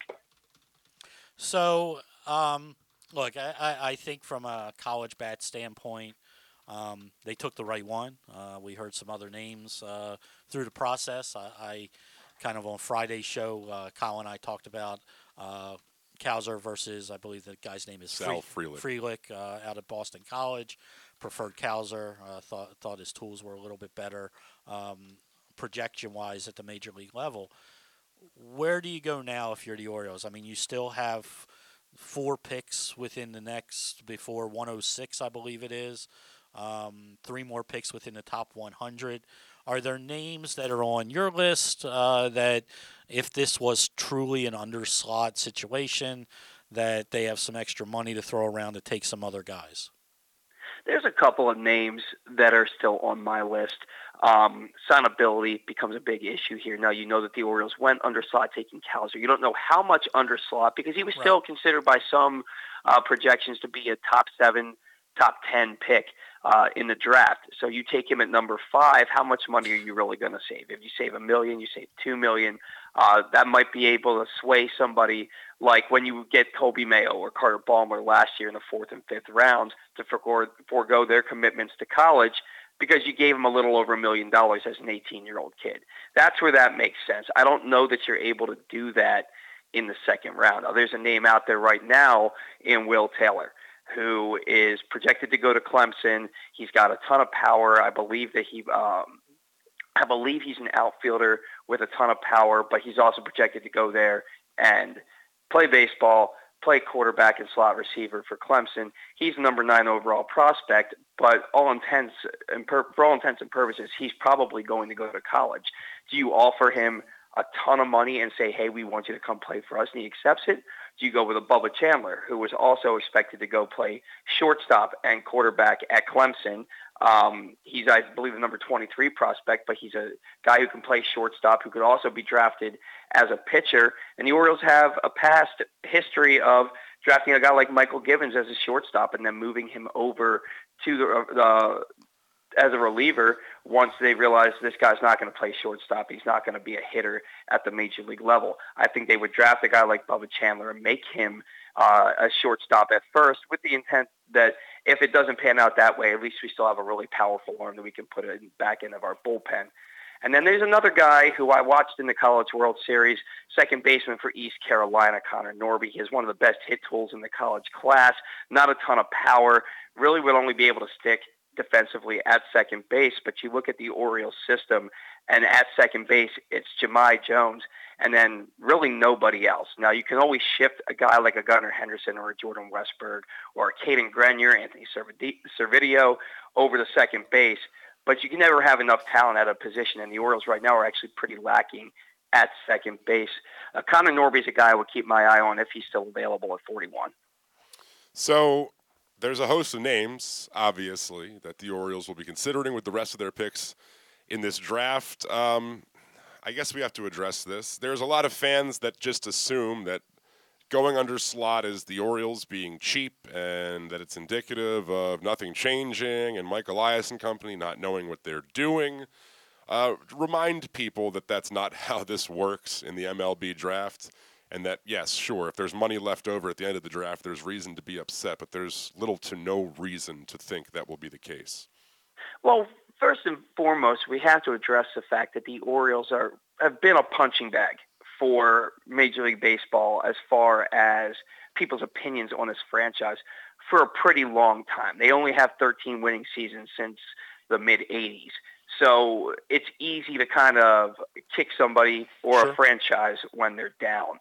Uh, you look at this team, and Mike Elias is not going to go and pick a guy that he doesn't want just because he's going to save a little bit of money. I truly believe that a player like Colton Cowser was at the top of their board. Again, this is a regime that likes college bats, and I think Henry Davis was number one for them. And if it's not, if it wasn't Davis, it was going to be Colton Cowser.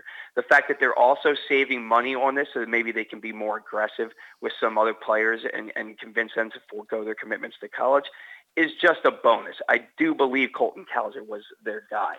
Uh, you look at what Mike Elias, and look, he wasn't the GM. It was Jeff Luhnow over there in Houston. But you look at, at Houston, this is a team that is one of the best offenses in baseball still.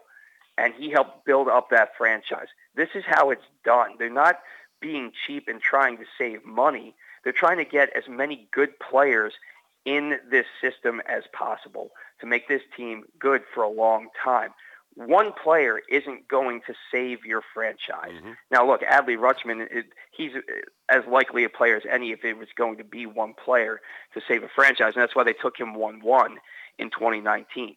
But in this draft, there wasn't that one guy. So getting a guy like Colton Cowser, who is a proven bat, who is going to play at the major league level, is about as solid a pick as you can get. Now, me personally, when they when they called his name, yeah, no, I, I wasn't thrilled. I wanted a flashier player. I watched a, a lot of uh, Khalil Watson, and I really wanted that guy. But it comes down to size with him, and prep shortstops don't have a great track record. For people thinking the Orioles are being cheap, you can think that all you want because of the of what's happened in the past. But I feel like this regime is has done everything that they said that they're going to do to this point. You can see it at the minor league level, and they've done nothing to sway my trust in this process and what's coming in the future. No, and I think that in particular, it's an important distinction when you bring up Rutschman. When they had the number one overall pick, they did not pinch pennies. Pennies? Pennies. They went and got pinch yeah the, the lacrosse pennies. They did not pinch them. They they went and got the de facto top guy and paid him what it took to make sure he was with the organization. So I understand, as you mentioned, the inherent disappointment that comes with a player being picked who was not the quote unquote best player available. But I have utter confidence in this tenure and this regime that they will do their due diligence and make sure that they are maximizing their bonus pool to add as much talent as they possibly can to the Orioles. Right. And what they're what they're doing is the Orioles have over $11 million to spend on this draft. And they're going to spend that money. That money's still going to get spent. But what they're doing is they're getting a really good player in the first round, and they still have the ability to spend that money on even better players in later rounds. People can look at it at this on the surface and say they didn't take the best player available, but that's just not all the facts there. You're just looking sure. at it very superficially. Mm-hmm. You have to look at the fact that that money's going to be spent – but now it's going to be spent on better players uh, that are available later on. And also, think about the fact that people that are saying this this franchise is cheap right now, they just spent $25 million on a Dominican Republic Baseball Academy. If you're yep. being cheap, you don't spend that kind of, kind of money so that you can develop international talent. So it's really just uh, completely un, unwarranted cheap shots that people are taking at this team right now because it's the popular thing to do when this team has been mostly bad for 35 years. I don't disagree. And I mean, look, and granted, it's fair to criticize the Orioles for their utter inactivity internationally, and I hesitate to give them too much credit right. for doing what is essentially necessary. the bare minimum and necessary to be on an even playing field. But for as as long as they were utterly you know, uninvolved in that sort of discussion. We've already seen them spend money on some international free agents on guys like Luis Ortiz and guys who we hope in a couple years will be Hopefully, fixtures yeah. on these top prospect lists. Uh, today's show is also brought to you by Window Nation. Right now, get 50% off all styles of Windows Plus. Put no money down. Make no payments and pay no interest for 24 months. 866 90 Nation or visit windownation.com. Tell them Glenn Clark sent you. Window Nation, the perfect fit. Paul, we heard that the 26,000 plus fans in attendance at the Orioles game on Saturday was the highest total for any game this season. I'm personally wearing my Orioles Hawaiian shirt as we speak. Were you at that ball game? No, you know, unfortunately, I have never been to a Hawaiian shirt giveaway wow. to this point in my life. You call yourself a fan. I don't know how that's worked out. I usually have been had to work on Saturdays, um, and I think that's usually when they give those shirts away. So I've missed a lot of them. Um, I was going to try to go to the game on Sunday, but my fiance and I tr- decided to just kind of have a pool day before we did draft coverage and stuff like that. So that's what we did instead. Uh, 26,000 being the, the high water mark, especially when they're giving away the Hawaiian T-shirts. Now, I don't know if it was to the first 25,000. First 20,000. Yeah, 20,000. First yeah. 20,000. So that, that number makes a, a little bit of sense. But guys, that, that number is going to go up once this team gets better. You saw it when 6,000 people went to Bowie to watch Grayson Rodriguez make a start with their gas cans. Uh, this, this area is dying for good baseball. And once it comes back, you'll see those stands filled again. What's your level of ire toward Brandon Hyde? I know some people have been upset and try and criticize him for the play on the field and failing to acknowledge the fact that there are probably like three or four legitimate major leaguers on this roster. But do you get upset when you see the, you know, I guess mental lapses that can occur with the Baltimore Orioles? And do you attribute that to Hyde or do you attribute that to just there not being good baseball players on this team? Um, well, first off, the, th- the thing with Hyde, there have been a, a, a couple of moves that I kind of scratched my head at. Ryan McKenna pinch hitting with the bases loaded for Austin Wynns the other day didn't make a ton of sense to me. Um, there was a point where the Orioles were down in a game 13 to one. Um, I, I think it was to the it may have been to the Astros or the Blue Jays, and they had the bases loaded in the bottom of the eighth inning with Trey Mancini coming up, Mm-hmm. and he pin, and he pinch hits Pedro Severino. And I think that more so for a fan standpoint that you need to leave Trey in, in that situation. But we're we're really splitting hairs here. I don't think that you can even fairly evaluate Brandon Hyde at this point. He has never had the talent to do a, an appropriate job as a manager. Right now, it's almost like he's babysitting until the actual players get here. Now they, they have more talent on this roster than I think they have in the last few years. You finally have Hays, Mullins, Santander, Mountcastle, and Mancini all playing pretty regularly in the same lineup. I think the offense has been better because of that. But that bullpen has been atrocious. That starting rotation is the worst in baseball. They have the worst team ERA in baseball, have given up the second most amount of home runs because the talent simply isn't there. You can't, there's no way to evaluate a manager who has no talent on the field. Now, if they're still losing more than they're winning two years from now, if he's still here, because Sure. for all we know, it was a three-year contract with a fourth-year option.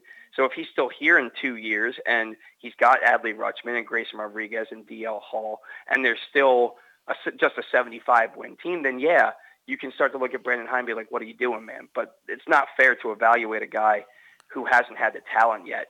Now, as for the lapses on the field, honestly, I think that that's just something that comes with losing because you get that losing mindset. You get that mindset that, oh, what are we going to do now to blow this game? When's the other shoe going to drop? And then inevitably that stuff happens because that's already your mindset.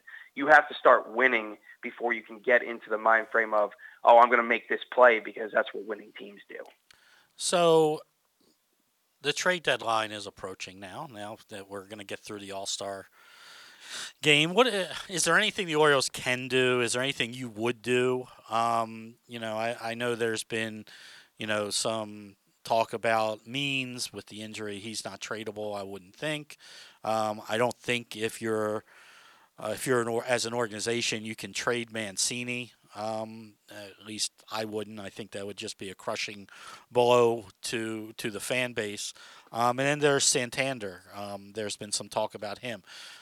How active are you if if you you know got promoted um, at the trade deadline if you're the Orioles? So with with with guys like Means and Mullins, I think that the Orioles would have to be absolutely blown away, and I don't think that anybody's going to offer the Orioles what they would. have, Even if if Means had been healthy this entire season and pitching the way he did through April and May, I don't believe that the Orioles would move him because they would just have to be blown away by an offer that they're simply not going to get. For as for Mancini, I agree with you, Ken. I don't think that he's getting traded, and I think it's for a couple of reasons. One, you're not going to get much value for him. Right now, he's been really struggling, batting below 200, I be- believe, over the last uh, 20 to 30 games. Uh, the bat has really slowed down. It's going to pick back up. I think there was a lot of pressure of him trying to make an all-star push there, and I think you'll see once they get back into the second half of the season, uh, schedule-wise, that uh, he, his bat will come back alive. But from a PR standpoint, you, you can't trade the guy. You you just can't. It, th- this franchise, the fan the fan base of this franchise is already so disenchanted with the team. And then if you trade away away the most popular the most popular player, who's the best story in baseball right now, you're going to have a riot on your hands. Mm-hmm. I just don't see how you can do it and survive the backlash from the franchise. I thought that Freddie Galvis was probably their biggest trade chip. And then a couple of weeks ago, he has a grade one tear of his quadricep that's going to keep him out about two months. Can't trade him. And Santander, he hasn't done enough this year to be a huge trade chip. Now the bat comes alive for a two-week stretch here, and there's a team that really needs an outfielder, and there's some teams out there that need to help the White Sox, the Indians, if they the Indians believe that they can make a push. Um, I think the Nationals also need some some outfield help.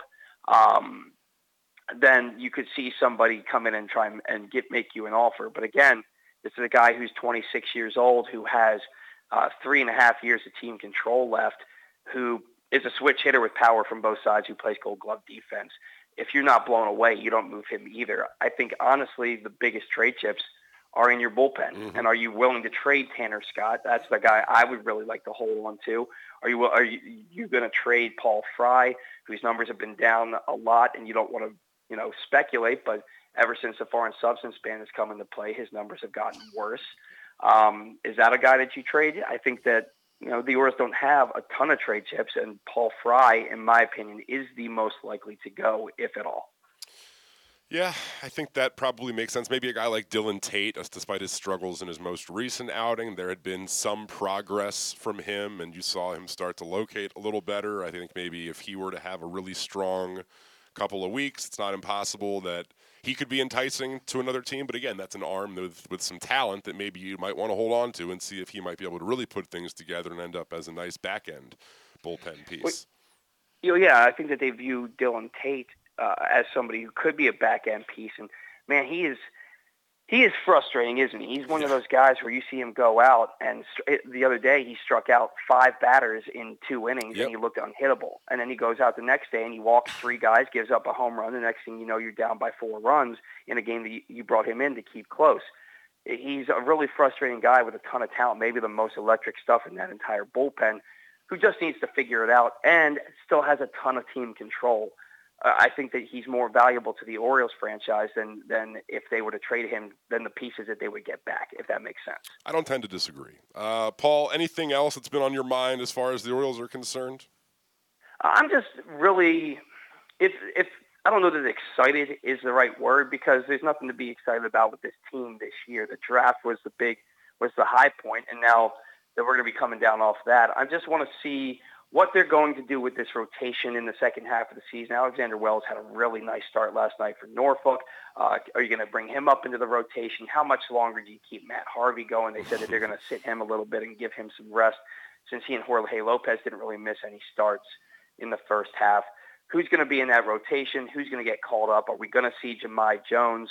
Will Yusniel Diaz finally start to hit at Norfolk and then maybe get a call up to see what he can do at the major league level? I think there's going to be a lot of roster turnover in the next couple of months, and I'm anxious to see what this team is going to look like in September. Well, we appreciate you taking some time for us to talk a little Orioles. Look forward to uh, the shows you and Zach have together coming up. Of course, Saturday morning from 10 to 12. You can catch them on the bat around here at PressBoxOnline.com.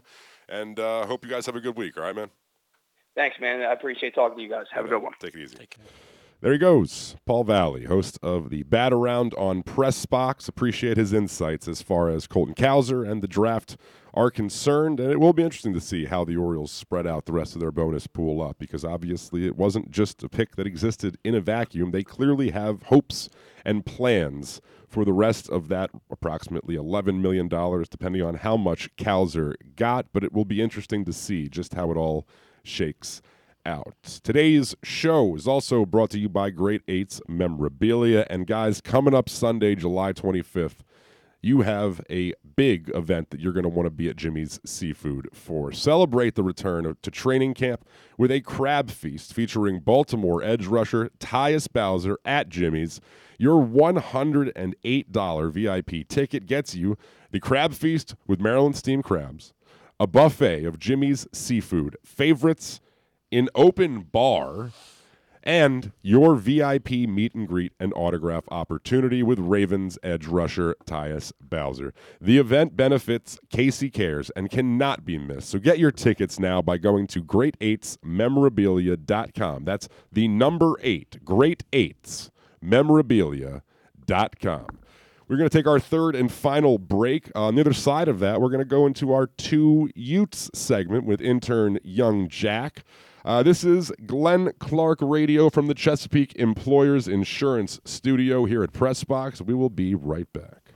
Glory Days Grill's popular summer seasonal menu is back with favorites like their very berry salad and smoky thigh wings. It also features the all new shrimp po' boy, crispy fried shrimp on a freshly baked sub roll with lettuce, tomato, and a house made spicy remoulade. Other delicious items include a 12 ounce New York strip steak, the barbecue chicken bowl, barbecue ribs, and smoky thigh wings combo platter, zucchini fries, and a key lime pie. All of these meals pair well with Sam Adams Summer Ale or their anniversary IPA brewed by Devil's Backbone. Glory Days Grill is hiring all positions. Want to work for a great family oriented company known for their commitment to the community? Stop into one of their restaurants and speak with a manager. Management opportunities are available. The Olympics start soon. Stop in and watch the games at Glory Days Grill. Every child who dines at one of their restaurants during the Olympic Games will receive a gold medal. Find out more by going to glorydaysgrill.com. C3 American Exteriors is the area's best and most trusted roof and specialists. C3 is also an insurance adjuster's worst nightmare and a homeowner's dream come true. With all of the bad weather, chances are you have some roof and siding damage. Call C3 American Exteriors now to get your roof and siding repairs for the cost of your deductible. Don't let the insurance industry get one over on you. C3 guarantees a 48 hour rapid response. Call 401 9797 or go to c3america.com for a free analysis. The Toyota Tacoma comes in a wide range of models and trim lines. You can choose the perfect Toyota to reflect your unique personality and driving habits. Check out buyatoyota.com for deals on new Tacomas from your local Toyota dealer today. Baseball is back in full in 2021, and the Bat Around has got you covered from bell to bell. Hi, I'm Paul Valley, and you can catch me along with my co-host Zach Goodman every Saturday morning from 10 to 12 on the Bat Around right here at Press Box Sports. We'll break down every win, every loss, and everything in between, plus tell you who we take to rake each week as the Orioles look to get back in the hunt and bring competitive baseball back to Baltimore. Catch us at PressBoxOnline.com slash the Bat Around or at Facebook.com slash PressBoxSports. That's the Bat Around every Saturday morning from 10 to 12 right here at Press Box Sports. It takes time to get rich, flavorful coffee beans from the lush mountain regions of Colombia and Brazil to Royal Farms. But less than a minute to get yourself a delicious hot cup of the finest and freshest coffee in the world. Because Royal Farms' new Swiss made coffee machines grind those rich, flavorful coffee beans and brew them one magnificent cup at a time. It's why Royal Farms makes the freshest and best coffee in the world. Real fresh, real fast. Royal Farms. Redefine your skills, inspire change, and make a difference. The Army offers the new generation of youth the ability to be part of something bigger than themselves, while also improving who they will become individually. Soldiers have the ability to impact the world in many different ways. The Army supports humanitarian missions ranging from the COVID 19 response to natural and man made disasters. Visit goarmy.com forward slash Baltimore. This is GlenClarkRadio.com. Nothing but net. And we are back, Glenn Clark Radio from the Chesapeake Employers Insurance Studio here in Press Box. Today's show has also been brought to you by Mobil One.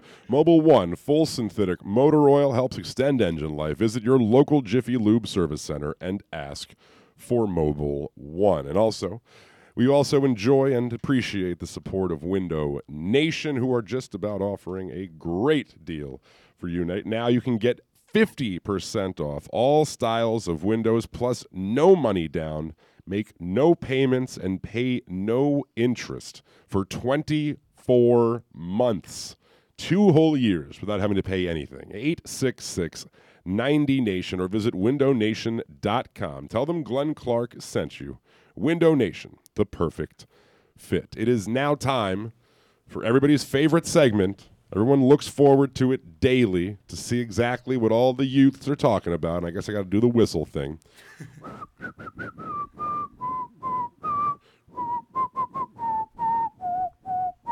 That's all we're getting, but that's good enough. Uh, intern Jack, the mic is on. Tell us what the youths are talking about in the last few days. Um, all right, so over the weekend, the uh, ESPYs took place. Yeah, yeah, they so, did. Everyone knows. Everyone marks their calendar every year, waiting for the must, ESPYs. Must have missed that. Um, so one of the big things that happened from that night was Anthony Mackie, who was the host for the night, actually just went on a complete rampage and roasted Ben Simmons. So uncalled for. Just Okay. it was like supposed to be a joke. I mean, I watched the the video after it transpired, and I was like, oh, this is pretty funny. But then I went to Twitter, and you know, people have little mixed feelings on all of that kind of stuff. So he actually said, um, let me pull it up. It said. Ben Simmons is going to take home a, uh, a special ESPY award for the humanitarian work, and it said that based off of his work in building, or, um, he's been building orphanages completely out Ah. of his playoff bricks. Well, that's suggesting that he's shooting enough to have enough bricks. yeah. Um, so people were calling and saying that, um, well, I mean, he is right, but I mean, that's not the the time or place to just like Sure. completely go on the rampage. So I mean, I was thinking that if I mean Ben Simmons has been attacked for the last however many months about his shooting, so I mean, if the things like that like don't just kind of aggravate him and try and get him going, I mean, So, are the Utes in support of Anthony Mackie, or are they against his his tirade? I think it was. I think it was like a pretty good joke. I mean, uh, these kinds of these kinds of like award Sure. ceremonies, whoever's like the host is supposed to take like little little, digs at yeah. people.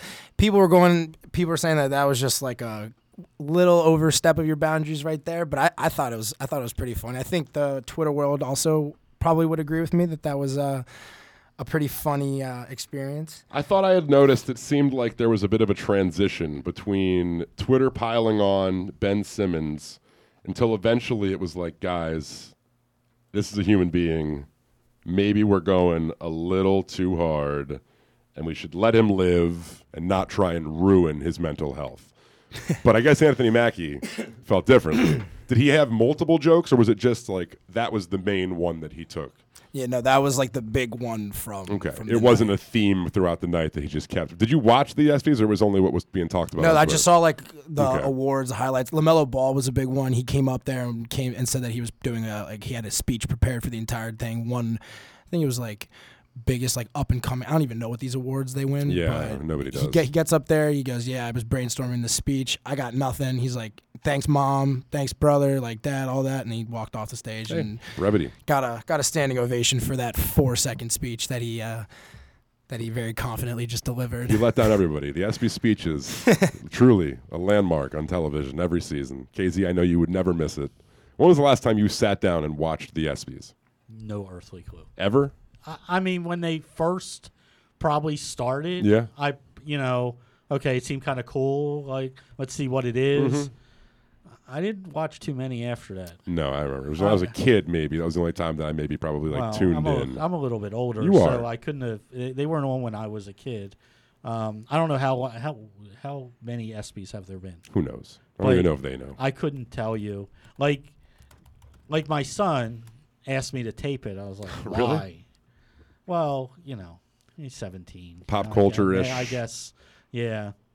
Like like they make up awards. Like and I know this is silly, but I did see because I'm still a, an old wrestling fan that there was apparently a WWE award at the ESPYS now. Huh.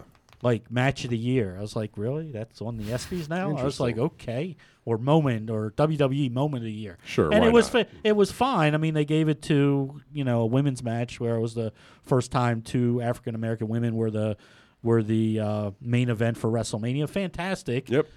When did when did the ESPYS turn into Who knows? wrestling? Truly I have no It idea. was like so.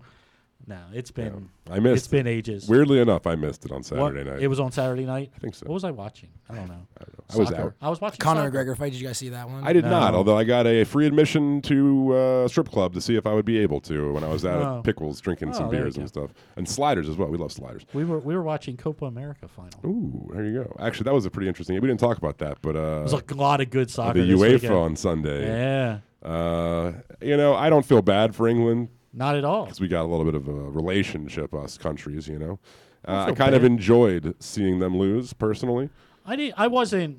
I, I again, no dog in the fight, but You're not Italian? I could have sworn. uh, I'm Jewish. It's it's close, right? I mean, it's you know sort of sort of. Um, but Ita- Italy was the best team of the tournament, like They the entire consistently, way. yeah. yeah. I mean, they were they were the best team of the tournament, and England, very simply, f- to not get too technical, wanted to win one nothing. Yep. And tried to Clammed de- up a little bit after that set goal in the second literally minute. tried to defend for 90 minutes. Didn't work out. It never works out. You can't defend for 90 minutes. All right, Jack. What's number two? All right, so you didn't really touch much on it today, but did the USA Nigeria basketball Yeah. collapse? It's Yeah, Yeah. It's was- an exhibition. Yeah, but doesn't I mean, count. No, it doesn't count. Didn't happen. Just to to uh, go out there and, and lose. It's one of the most embarrassing things I think all of those guys on the USA basketball team have have. Been a Not part great- of. not Like, now- ideal. Now, now, now, remind me who was starting for USA basketball. Didn't- I think the the starting lineup is like Brad Beal, Durant Jayson Tatum, Durant. Durant, Bam Adebayo, Lillard. and Lillard. I think Yeah. are the starting five. I And they heard that lost. Lillard. And that team lost to Nigeria. I can't name you one basketball player from Nigeria. Serge Ibaka, I think. Is he? Uh, no, he's not Nigerian. He is from Cameroon, I think. Or I'm, I'm showing my ass. I don't know. there was a funny tweet of the weekend. He's from Ghana. Oh man, I don't know. I forgot who tweeted it, but they won Twitter that day. I heard that they were. What was the tweet? The tweet was something like Kevin Durant is now signed with Nigeria. Oh, I did see that. Yeah, yeah. I heard that Dame Lillard in particular was being uh, singled out defensively as far as being a bit of a liability by the Nigerian squad. So- Dame? No. yeah, who knew, right? so what were they? Is it just people roasting Team USA? Is that what was going yeah, on? Yeah. So then they're just, they're going back and they're pulling up the previous Nigeria USA uh, basketball games that have taken place. So the Oh, la- the God. last two games, the uh, USA beat Nigeria by 127 combined points. Oh. The uh, the last time they played, they they lost by 83 points, and then the year after that. Or the, then the game after, four years later from that, they lost by 44 points, and now America lost by three. So there's a first. Well, the total point differential still very much in America's favor. That is that is true. that is that is definitely true. But it's actually their third um, loss as like the United States in their last, I think, 58 games. And No, they were they were- 39 and 0 in the Olympics. So hopefully that's just like a wake up call for Yeah. when the Olympics starts. Like, oh, maybe we do have to They like were sort of try. They were due to lose. Hey, as long as it's an exhibition and not when it matters, you know. Right. I'm okay with it. Right. All right, fair enough. The youths are talking about the basketball team losing. That seems warranted. They probably shouldn't have lost that game, but hey, here we are. And then um, the Scripps National Spelling Bee took Ah. place Yeah. this weekend. Yes. So I caught just the last, like I caught just like the winning word. Yeah. First of all, did you do you know the winning word? I think it was like Mariah. Mo- No, yeah, I I, don't. think I saw, it, but I don't even know what it is. seems way too easy for like the winning word. Spell it then. I think it was like M U. I, I don't. Not Yeah, exactly. I can't spell it. M. I don't. Know. Started with an M.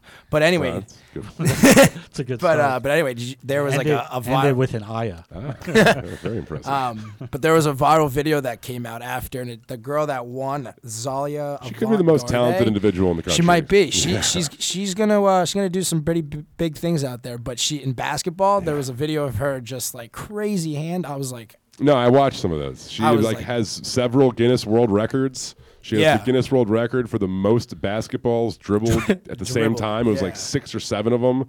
Videos of her like juggling and dribbling basketballs, and then on top of that, she's got a pretty smooth jump shot. That girl is uh, probably going to do just fine in life, and whatever it is she decides she's looking to do, considering she won the Scripps Spelling Bee as a well, she as a wants side she wants to go to Harvard and play basketball. That's what she said. She will. and then maybe go to the WNBA or work overseas. And then she said potentially work at NASA or something like that, or become a basketball coach. I She's don't probably going to do. She wants to do literally all of everything. I think yeah. she very well could do all of them concurrently and set a Yes. Guinness World Record for most professions held at one time. Now that girl is truly astounding. Uh, Very- very what is her name again?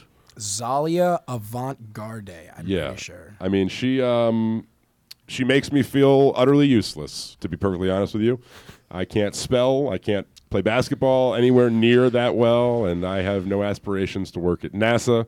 Uh, I already missed out on Harvard, although they did recruit. No, they didn't. Uh, no, she's um, uh, staggeringly impressive as an eighth grader in things. I think I saw a tweet. It was like, "Oh yeah, she, the girl who won the spelling bee is also a very impressive basketball prospect." I was like, "How impressive could you be as an Right. eighth grader? Like, how do you know?" Yeah. And then I saw some videos. I was like, "Oh, Oh, yeah, yeah. okay, Yeah. yeah. no, that makes more sense. Yeah, she um, she's going to be president one day, probably. Yeah, if Could she be. wants to be. Very Yeah. well. Yeah, no, that was pretty wild. Uh, that was pretty impressive, and uh, congratulations to her and to her family, who I'm sure is uh, pretty pretty proud of her. Uh, all right, thank you, Jack. Appreciate that. Appreciate all your information. All right, I guess it's about time to wind down as uh, the second hour of today's show is just about in the books. It was brought to you by the BMW Championship as the PGA Tour's top 70 golfers are coming to Baltimore to compete in the 2021 BMW Championship at Caves Valley Golf Club. Because you know, secure, excuse me, your tickets at bmwchampionship.com. And tidbit of the day is brought to you by Stan the Fan and his shows. He's got two great shows for you every week. And like everything else in the world, they're happening over Zoom. Every Monday night, which is tonight in case you weren't aware, Stan and former Orioles pitcher Ross Grimsley visit with a different guest from the world of baseball. Tonight, it will be Larry Sheets, who is a proud father, as his son Gavin hit a home run in his first game at Camden Yards. That was Friday night, and he was celebrating front row there. Uh, he'll join Stan and Ross tonight.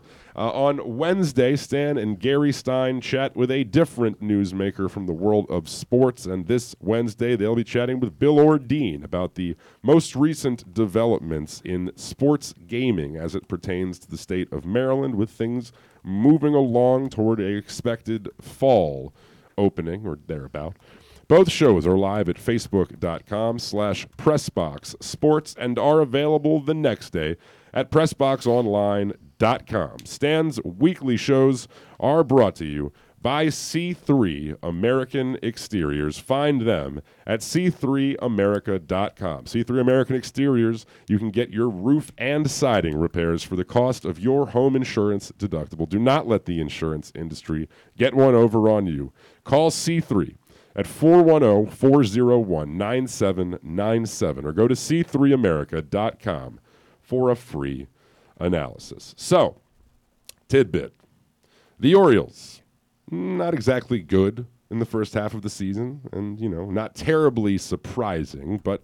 I guess maybe the extent of some of the struggles are eye opening to, a, to some, perhaps. John Means was pitching great. Those were the days.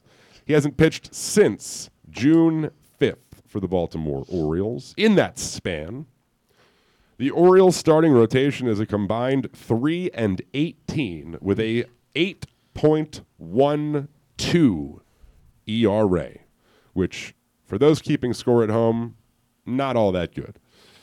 The Orioles have used 30 pitchers in the first half of this season. They are 9 away from the franchise record. I imagine they will probably reach I that mark that. by the end of this month, perhaps. Can we bet on that? I don't know if Uh, Vegas will take that bet. the odds they're good- giving you will maybe a be a lot, lot, lot shorter than what uh, Shohei Ohtani will be tonight for the home run derby.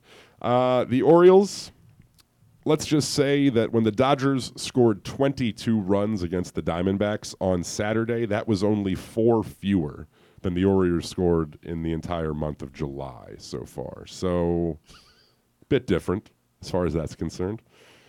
Uh, the O's are one of three teams that have lost multiple games this season when leading by five or more runs at any point in the game.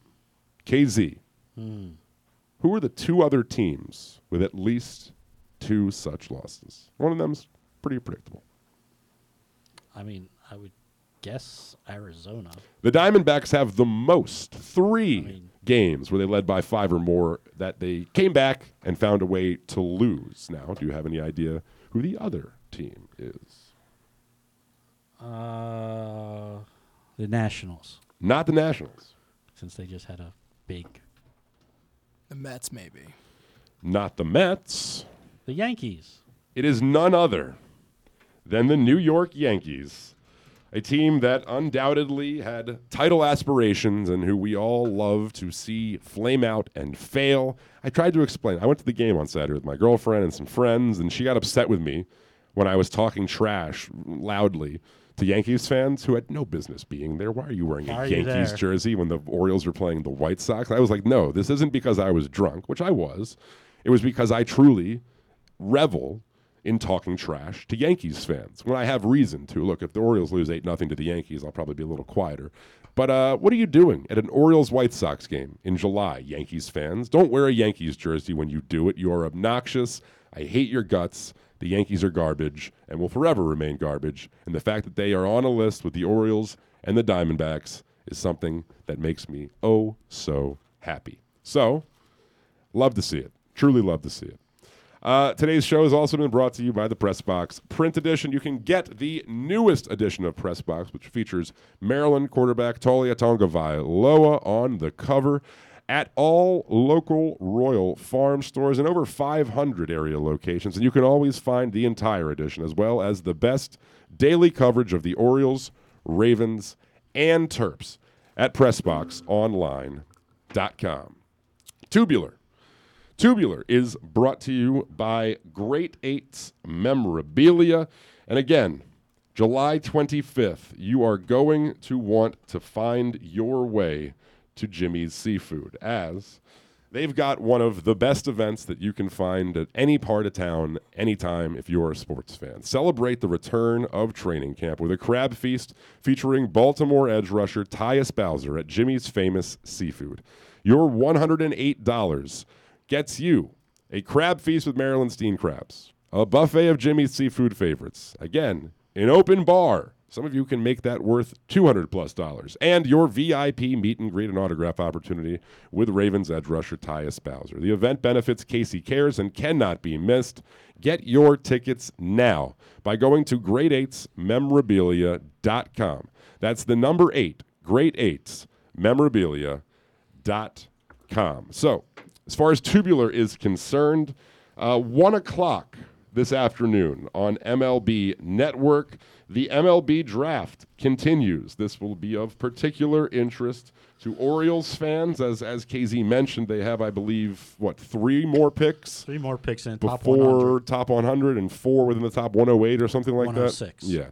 So they have ample opportunity to add to the overall talent pool, something that we expect will be done with the money that they saved on Colton Cowser. Uh, of other interest to Orioles fans is the home run derby tonight at 8 o'clock on ESPN as Trey Mancini will be featured front and center. And although the odds are the longest, I would imagine some Orioles fans have plopped down a little bit of money to see if maybe he might be able to have another Cinderella story after his recovery from cancer and make some noise in a field that includes Shohei Ohtani, Juan Soto, Trevor Story, and some of the league's best and most prolific power hitters. Uh, that is, as I said, at 8 o'clock on Fox Sports 1. Got some CONCACAF action.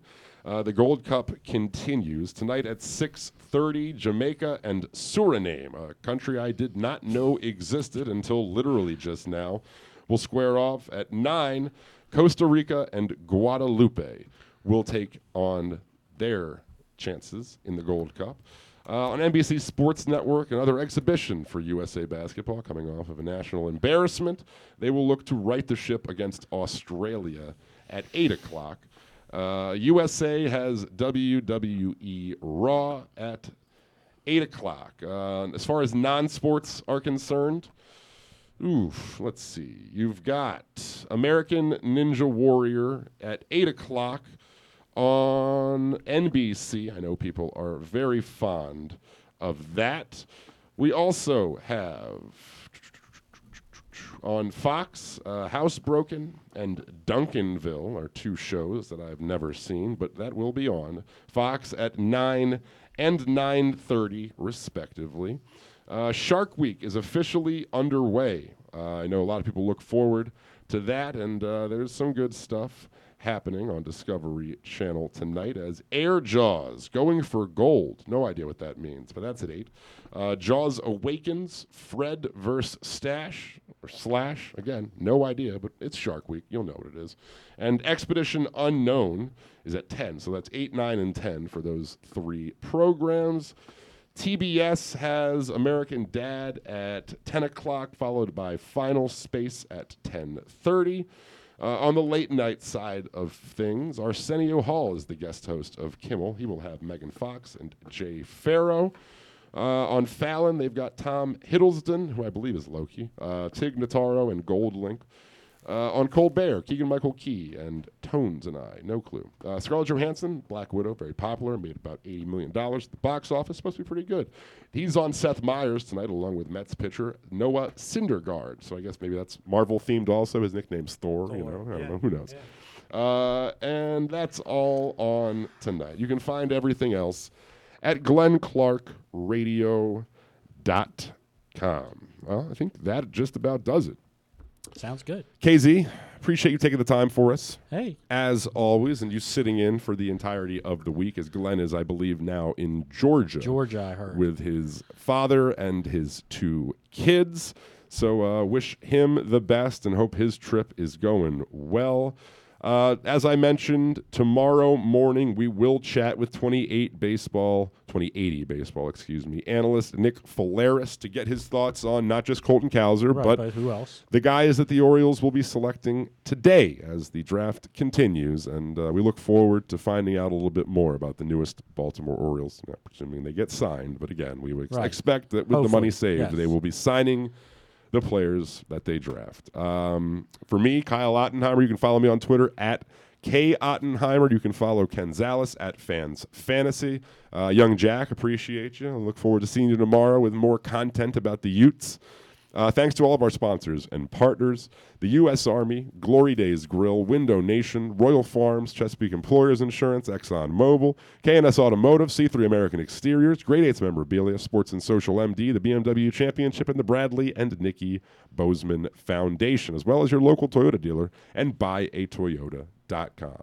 New episodes of Jobbing Out and uh, Courts of Thunder are available in the podcast tab at PressBoxOnline.com. Although Courts of Thunder maybe not be, but check out the most recent episode of Courts of Thunder. I'll plug it for him as uh, Glenn and Greg Rosenthal reacted to Novak Djokovic's 20th Grand Slam victory as he will look to put together the calendar Grand Slam at the Australian Open, uh, which would be only the second time that's ever been done in tennis. But uh, we look forward to chatting tomorrow about some more baseball and other stuff and things. Always look forward to stuff and things, irons and fires. Uh, Duke sucks. Ohio State sucks too.